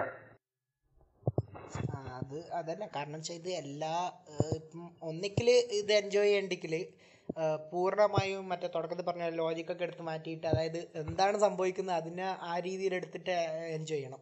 അല്ലെങ്കിൽ ഈ പറഞ്ഞ പോലെ അതിലുള്ള എല്ലാ റെഫറൻസസും നമുക്ക് പിടികിട്ടണം. മറ്റേ എന്താ പറയുക എന്തൊക്കെ സ്റ്റൈലുകൾ എവിടെ നിന്നൊക്കെ വന്നതിന് എന്നിട്ട് അതിനെ അപ്രീഷിയേറ്റ് ചെയ്യാൻ പറ്റണം. ടെക്നിക്കലി ഒന്നെങ്കിൽ ടെക്നിക്കലി ഭാഗം നോക്കണം. അല്ലെങ്കിൽ ആ ഒരു പ്ലോട്ടിന്റെ സില്ലിനെസ്. രണ്ടും അത് രണ്ടും നോക്കാണ്ട് ലൈക്ക് സ്പൂൺ ഫീഡ് ചെയ്യാൻ പറഞ്ഞാൽ നടക്കില്ല. കാരണം അതാണ് ഈ പടത്തിന്റെ വലിയൊരു ഇത് ഒരു തരത്തിലും സ്പൂൺ ഫീഡ് ചെയ്യുന്നില്ല ഒരു സംഭവം. അതാണ് അപ്പം ഡബിൾ ബാരലിനെ പറ്റി ഉള്ളത്. ചുരുളി ചുരുളി ചുരുളിന്റെ ട്രെയിലറൊക്കെ ഇറങ്ങി ഇതായി നിൽക്കുന്ന സമയമാണ്. ഒന്നാമത് അല്ല ഈ നമ്മൾ ഈ പോഡ്കാസ്റ്റ് കൊണ്ടുള്ള ഉദ്ദേശം തന്നെ മൂപ്പരുടെ ആ ഒരു ഡെവലപ്മെന്റ് ആണ് ശരിക്കും. അങ്കമാലിക്ക് ശേഷം പിന്നെ മൂപ്പർക്ക് ഒരു ഒരു എന്താ ഫ്രീ ഇത് കൊടുത്ത പോലെയാണ് ലൈക്ക് എന്ത് ചെയ്താലും ഇപ്പൊ ആൾക്കാർ അപ്രീഷിയേറ്റ് ചെയ്യും എങ്ങനെയെങ്കിലും ഒരു വഴി കണ്ടുപിടിച്ചിട്ട്. ആ ഒരു ഇതാണ് ഇപ്പത്തെ. പക്ഷെ അതിന് മുന്നേ മൂപ്പര് സ്ട്രഗിൾ ചെയ്തിരുന്ന ഒരു കാലഘട്ടം ഉണ്ടായിരുന്നു. അപ്പൊ അപ്പം ആ സമയത്ത് മൂപ്പര് ആ ഇത് പറ്റണില്ല എന്നുള്ള രീതിയിൽ നിർത്തി പോയിട്ടുണ്ടായിരുന്നെങ്കിൽ ഇപ്പൊ ഈ ഒരു മാസ്റ്റർ പീസുകളൊന്നും ഉണ്ടാവൂലായിരുന്നു. ആക്ച്വലി പക്ഷെ അത് മാത്രല്ല ഈ ഡബിൾ ബാക്കിയുള്ള പടങ്ങൾ എടുത്ത് വെച്ച് നോക്കിയാലും ഡബിൾ ബാരലാണ് പുള്ളിന്റെ കരിയറിൽ മാറ്റം വരുത്തിയതെന്ന് പുള്ളി തന്നെ പറഞ്ഞിട്ടുണ്ട്. അതായത് ഡബിൾ ബാരൽ പൊട്ടിയത് കൊണ്ടാണ് പുള്ളി ഇങ്ങനെ ഒരു അവസ്ഥയിലേക്ക് എത്തിയത് ഇപ്പൊ ഉള്ള ഒരു. അതെന്താ വെച്ചാ നായകനും സിറ്റി ഓഫ് ഗോഡൊന്നും മൂപ്പർക്ക് വലിയ എക്സ്പെക്ടേഷൻ ഇല്ല. ഇല്ല അതാണ്. ആ ഒരു ഇത് അതായത് അത്രമാത്രം ബഡ്ജറ്റ് ഉണ്ട് അത്ര ഹൈപ്പ് കൊടുത്തിട്ടുണ്ട് അത്രക്കൊരു വലിയൊരു കാസ്റ്റ് ഉണ്ട്. അതെ. അത് അത്രയ്ക്ക് നല്ലൊരു പ്രൊഡക്ഷൻ ടീമുമാണ് ഇതൊക്കെ ചെയ്തിട്ട് പുള്ളിന്റെ ഒരു ഇന്റർവ്യൂവിൽ പുള്ളി പറഞ്ഞ ഒരു കാര്യം ലൈക്ക് വല്ലാണ്ട് ഇഷ്ടപ്പെട്ട ഒരു സംഭവമായിരുന്നു. അതായത് പുള്ളി അങ്കമാലിനെ പറ്റി ചോദിച്ചപ്പോൾ പുള്ളി പറഞ്ഞ ഒരു കാര്യമുണ്ട്. അതായത് ഡബിൾ ബാരൽ ഇറങ്ങി അത് ഈ പറഞ്ഞ പോലെ കരിയറിൽ പുള്ളിന്റെ കാര്യത്തിൽ ഏറ്റവും ചിലവേറിയ വരം അത് മാത്രമല്ല മലയാളത്തിൽ തന്നെ ഏറ്റവും ചിലവേറിയ പടങ്ങളിൽ ഒന്നായിരുന്നു എന്നിട്ട് അത് എട്ട് നിലയിൽ പൊട്ടി. അപ്പം ലൈക്ക് പുള്ളി കരിയറിലും ലോവസ്റ്റ് പോയിന്റിലായിരുന്നു മൊത്തത്തിൽ പുള്ളിന്റെ ഒരു മൈൻഡ് സെറ്റിലും പുള്ളി ഭയങ്കര ലോ ആയി പോയ ഒരു മൊമെന്റ് ആയിരുന്നു. അപ്പം ആ സമയത്ത് പുള്ളി എടുത്തൊരു ഡിസിഷനാണ് അതായത് ഈ ഇതൊക്കെ എടുത്ത് മാറ്റിയിട്ട് അതായത് ഇതിന്റെ ബഡ്ജറ്റ് എടുത്ത് മാറ്റി ഇതിന്റെ ടെക്നിക്കൽ എല്ലാ പിന്നെ ബെസ്റ്റ് ക്യാമറ അങ്ങനത്തെ സാധനങ്ങൾ എടുത്ത് മാറ്റി എല്ലാ ഹൈ ലെവൽ നടന്മാരെയൊക്കെ എടുത്ത് മാറ്റി. ഇതൊന്നും ഇല്ലാണ്ട് ഏറ്റവും റോ ഫോമിൽ സിനിമ ഉണ്ടാക്കാൻ പറ്റുന്നില്ലെങ്കിൽ ഞാൻ ഈ പണി നിർത്തിയിട്ട് പോകണം എന്നാണ് പുള്ളി പറഞ്ഞത്. അപ്പൊ അതുകൊണ്ടാണ് പുള്ളി അതെ അതുകൊണ്ടാണ് പുള്ളി എൺപത്തി ആറ് പുതുമുഖങ്ങളെ വെച്ചിട്ട് അങ്കമാലിയിലേക്ക് പോകുന്നത് അങ്കമാലി എനിക്ക് ആവശ്യമില്ല. എന്താ പറയാ അതാണ് പുള്ളിനെ ഈ ഒരു അവസ്ഥ ഇപ്പോൾ ഉള്ള എന്താ പറയാ ജല്ലിക്കെട്ടിലേക്കൊക്കെ എത്തിച്ചത്. ബാക്ക് ടു ബേസിക്സ് നമ്മൾ അതായത് ബാക്കി പടങ്ങളെ കുറിച്ച് പറഞ്ഞു തുടങ്ങി കഴിഞ്ഞാൽ പിന്നെ ഇതിനൊരു അന്ത്യം ഉണ്ടാവില്ല. ഇത് മൂന്ന് മണി മൂന്ന് മണിക്കൂർ ഒരു സിനിമയുടെ ലെങ്ത് ആവും. അതെ. കേരളത്തിന്റെ പുറത്ത് വരെ ആൾക്കാർ ഇഷ്ടംപോലെ ചർച്ച ചെയ്ത പടങ്ങൾ അങ്കമാലി ആയാലും ഈമായോ മായോ ആണെങ്കിലും ജല്ലിക്കെട്ടാണെങ്കിലും. അമേരിക്കക്കാർ വരെ റിയാക്ഷൻ ചെയ്യുന്നതാണ് വീഡിയോ അവരതിപ്പോ അവരിതിപ്പോ ഏത് പടം ഇറങ്ങിയാലും ചെയ്യാറുണ്ട് അവർ ജാക്കൻ ഡാനിയൽസ് വരെ റിയാക്ഷൻ ചെയ്യുന്ന ആൾക്കാരാണ്. ജല്ലിക്കെട്ടിനൊക്കെ വൻ റെസ്പോൺസ് ആയിരുന്നു. അല്ല അല്ല അതിന് അതിന്റെ പുറകിൽ ഇതാണ്. സ്റ്റോറി എന്താണെന്ന് പറയുന്നത് നമ്മൾ ഈ പടങ്ങളൊന്നും കാണാത്ത ഒരു പുറത്തുള്ള ഒരു വെസ്റ്റേൺ ആയിട്ടുള്ള ചങ്ങായി ഇതിന് റിയാക്ട് ചെയ്ത് നമ്മൾ കണ്ടിരിക്കേണ്ട ആവശ്യം എന്താന്നുള്ളതാണ്. അത് അങ്ങനെയൊക്കെ നമ്മൾ ഈ കറണ്ട് ഇപ്പത്തെ മണ്ടത്തരങ്ങളിലൊക്കെ പോവാണെങ്കിൽ അങ്ങനെയാണ് കുറെ പറയാനുണ്ട്. അല്ല ട്രെയിലറിൽ തന്നെ ട്രെയിലർ ട്രെയിലറിൽ തന്നെ ഒരു കോൺട്രവേഴ്സി ഒക്കെ ഉണ്ടാക്കി വെച്ചിട്ടുണ്ട്. അതെ അത് പ്രീ പ്ലാൻഡ് ആണോ പ്രീ പ്ലാൻ പ്രീ പ്ലാൻഡ് ആണോ അതോ വേറെ എന്തെങ്കിലും ആണോ എന്നൊക്കെ ഒന്നും അറിയില്ല. അത് ഞാൻ ഒരു മീം കണ്ടിരുന്നു. എന്താണ് ആവറേജ് ഓഡിയൻസ് ചുരുളി ട്രെയിലർ കാണുന്ന ആവറേജ് ഓഡിയൻസ് എന്ന് പറഞ്ഞിട്ട്. ഇത് തന്നെയാണല്ലോ കഴിഞ്ഞ ട്രെയിലറിലും കണ്ടായിരുന്നു. കഴിഞ്ഞ. കഴിഞ്ഞ. പിന്നെ അല്ല മീംസ് അങ്ങനെ കുറെ ഉണ്ട് അതായത് തിയേറ്ററിൽ ഇടയ്ക്ക് കറണ്ട് പോയതിനു ശേഷം L J P boys L J P brilliance എന്ന് പറഞ്ഞിട്ട് അല്ല അത് അതായത് എൽ ജെ പി ബോയ്സും ആ ഒരു ഇതും വരുന്നത് തന്നെ കുറെ കഴിഞ്ഞിട്ടാണ്. വളരെ റീസെന്റ് ആണ്. അതെ ഇപ്പൊ ഇപ്പോഴും ഈ എൽ ജെ പി ബോയ്സ് എന്ന് പറയുന്നവരും ഈ നായകനും സിറ്റി ഓഫ് ഗോഡൊന്നും എനിക്ക് തോന്നുന്നില്ല. കണ്ടിട്ടുണ്ടോന്നും അങ്ങനെ അതെ. ആണ്. ആ അങ്കമാലിക്ക് ശേഷമാണ് ആ ഒരു മൂപ്പരുടെ ആ റോനസ് എന്നൊക്കെ പറഞ്ഞ് കൊട്ടിഘോഷിക്കുന്ന ആ ഒരു കാര്യം വന്നത്. പക്ഷെ അത് നേരത്തെ മുന്നേ എസ്റ്റാബ്ലിഷ് തന്നെയാണ്. മൂപ്പര് തന്നെ എസ്റ്റാബ്ലിഷ് ചെയ്തിരിക്കുന്ന ഒരു സാധനമാണ്. മൂപ്പര് സെറ്റ് ഓഫ് ഗാർഡ് തൊട്ടിന്റെ കാലത്ത് തന്നെ ഈ മറ്റേ ഈ ലോങ് ടേക്സും മറ്റേതും ഒക്കെ ചെയ്ത് തുടങ്ങിയതാണ്. ആരും ശ്രദ്ധിച്ചിട്ടാന്ന് മാത്രം. അതൊക്കെ ഇപ്പോഴാണ് ശ്രദ്ധിക്കുന്നത്. അതന്നെ എനിക്ക് ആണ്. നമ്മളെ ഈ അങ്കമാലിയിലെ ജല്ലിക്കെട്ടിൽ ഒരു റോ ഫൈറ്റ് ഇല്ലേ? ഇവർ രണ്ടാളും തമ്മിൽ. അതെനിക്ക് അത് സിറ്റി ഓഫ് ഗോഡിൽ അതേപോലത്തെ സംഭവങ്ങളുണ്ട്. ഇന്ദ്രിയത്തിന്റെയും ചെമ്പന്റെയും ഫൈറ്റ് നല്ല റോ ആണ്. ശരിയായ ഫൈറ്റ് പോലെ തന്നെയാണ്. പണ്ടേ അതാണ്. ഈ അങ്കമാലിയിലെ ഈ ലോങ് ആ ഷോട്ടുകൾ വന്നിരിക്കണത് എവിടെ നിന്നാന്നൊക്കെ മനസ്സിലാക്കണമെങ്കിൽ ഈ പഴയ പടങ്ങളൊന്നും എടുത്ത് കണ്ടു നോക്കിയാൽ അതെ സിറ്റി ഓഫ് ഗോഡിൽ സിറ്റി ഓഫ് ഗോഡിൽ വേറെന്ന് പറഞ്ഞാൽ ആ കല്യാണത്തിന്റെ സീൻ ഓർമ്മ ഉണ്ടോന്ന് അറിയില്ല. എനിക്ക് ഇവ അതെങ്ങനെ ഷൂട്ട് ചെയ്തതിനാണ് ഭയങ്കര ക്രൗഡായിട്ട് ആൾക്കാർ ക്യാമറന്റെ മുമ്പിൽ ഫുൾ ആൾക്കാരാണ്. ആൾക്കാരാണ്. അത് ആ പള്ളി പെരുന്നാൾ സീനും അങ്ങനെ തന്നെയാണ്. അതെ, അതെ. ഇതിലെ. പറഞ്ഞത്. അത് പുള്ളി ഇതൊക്കെ പണ്ട് ട്രൈ ചെയ്തിട്ടാണ് ഇങ്ങോട്ടേക്ക് വന്നത്.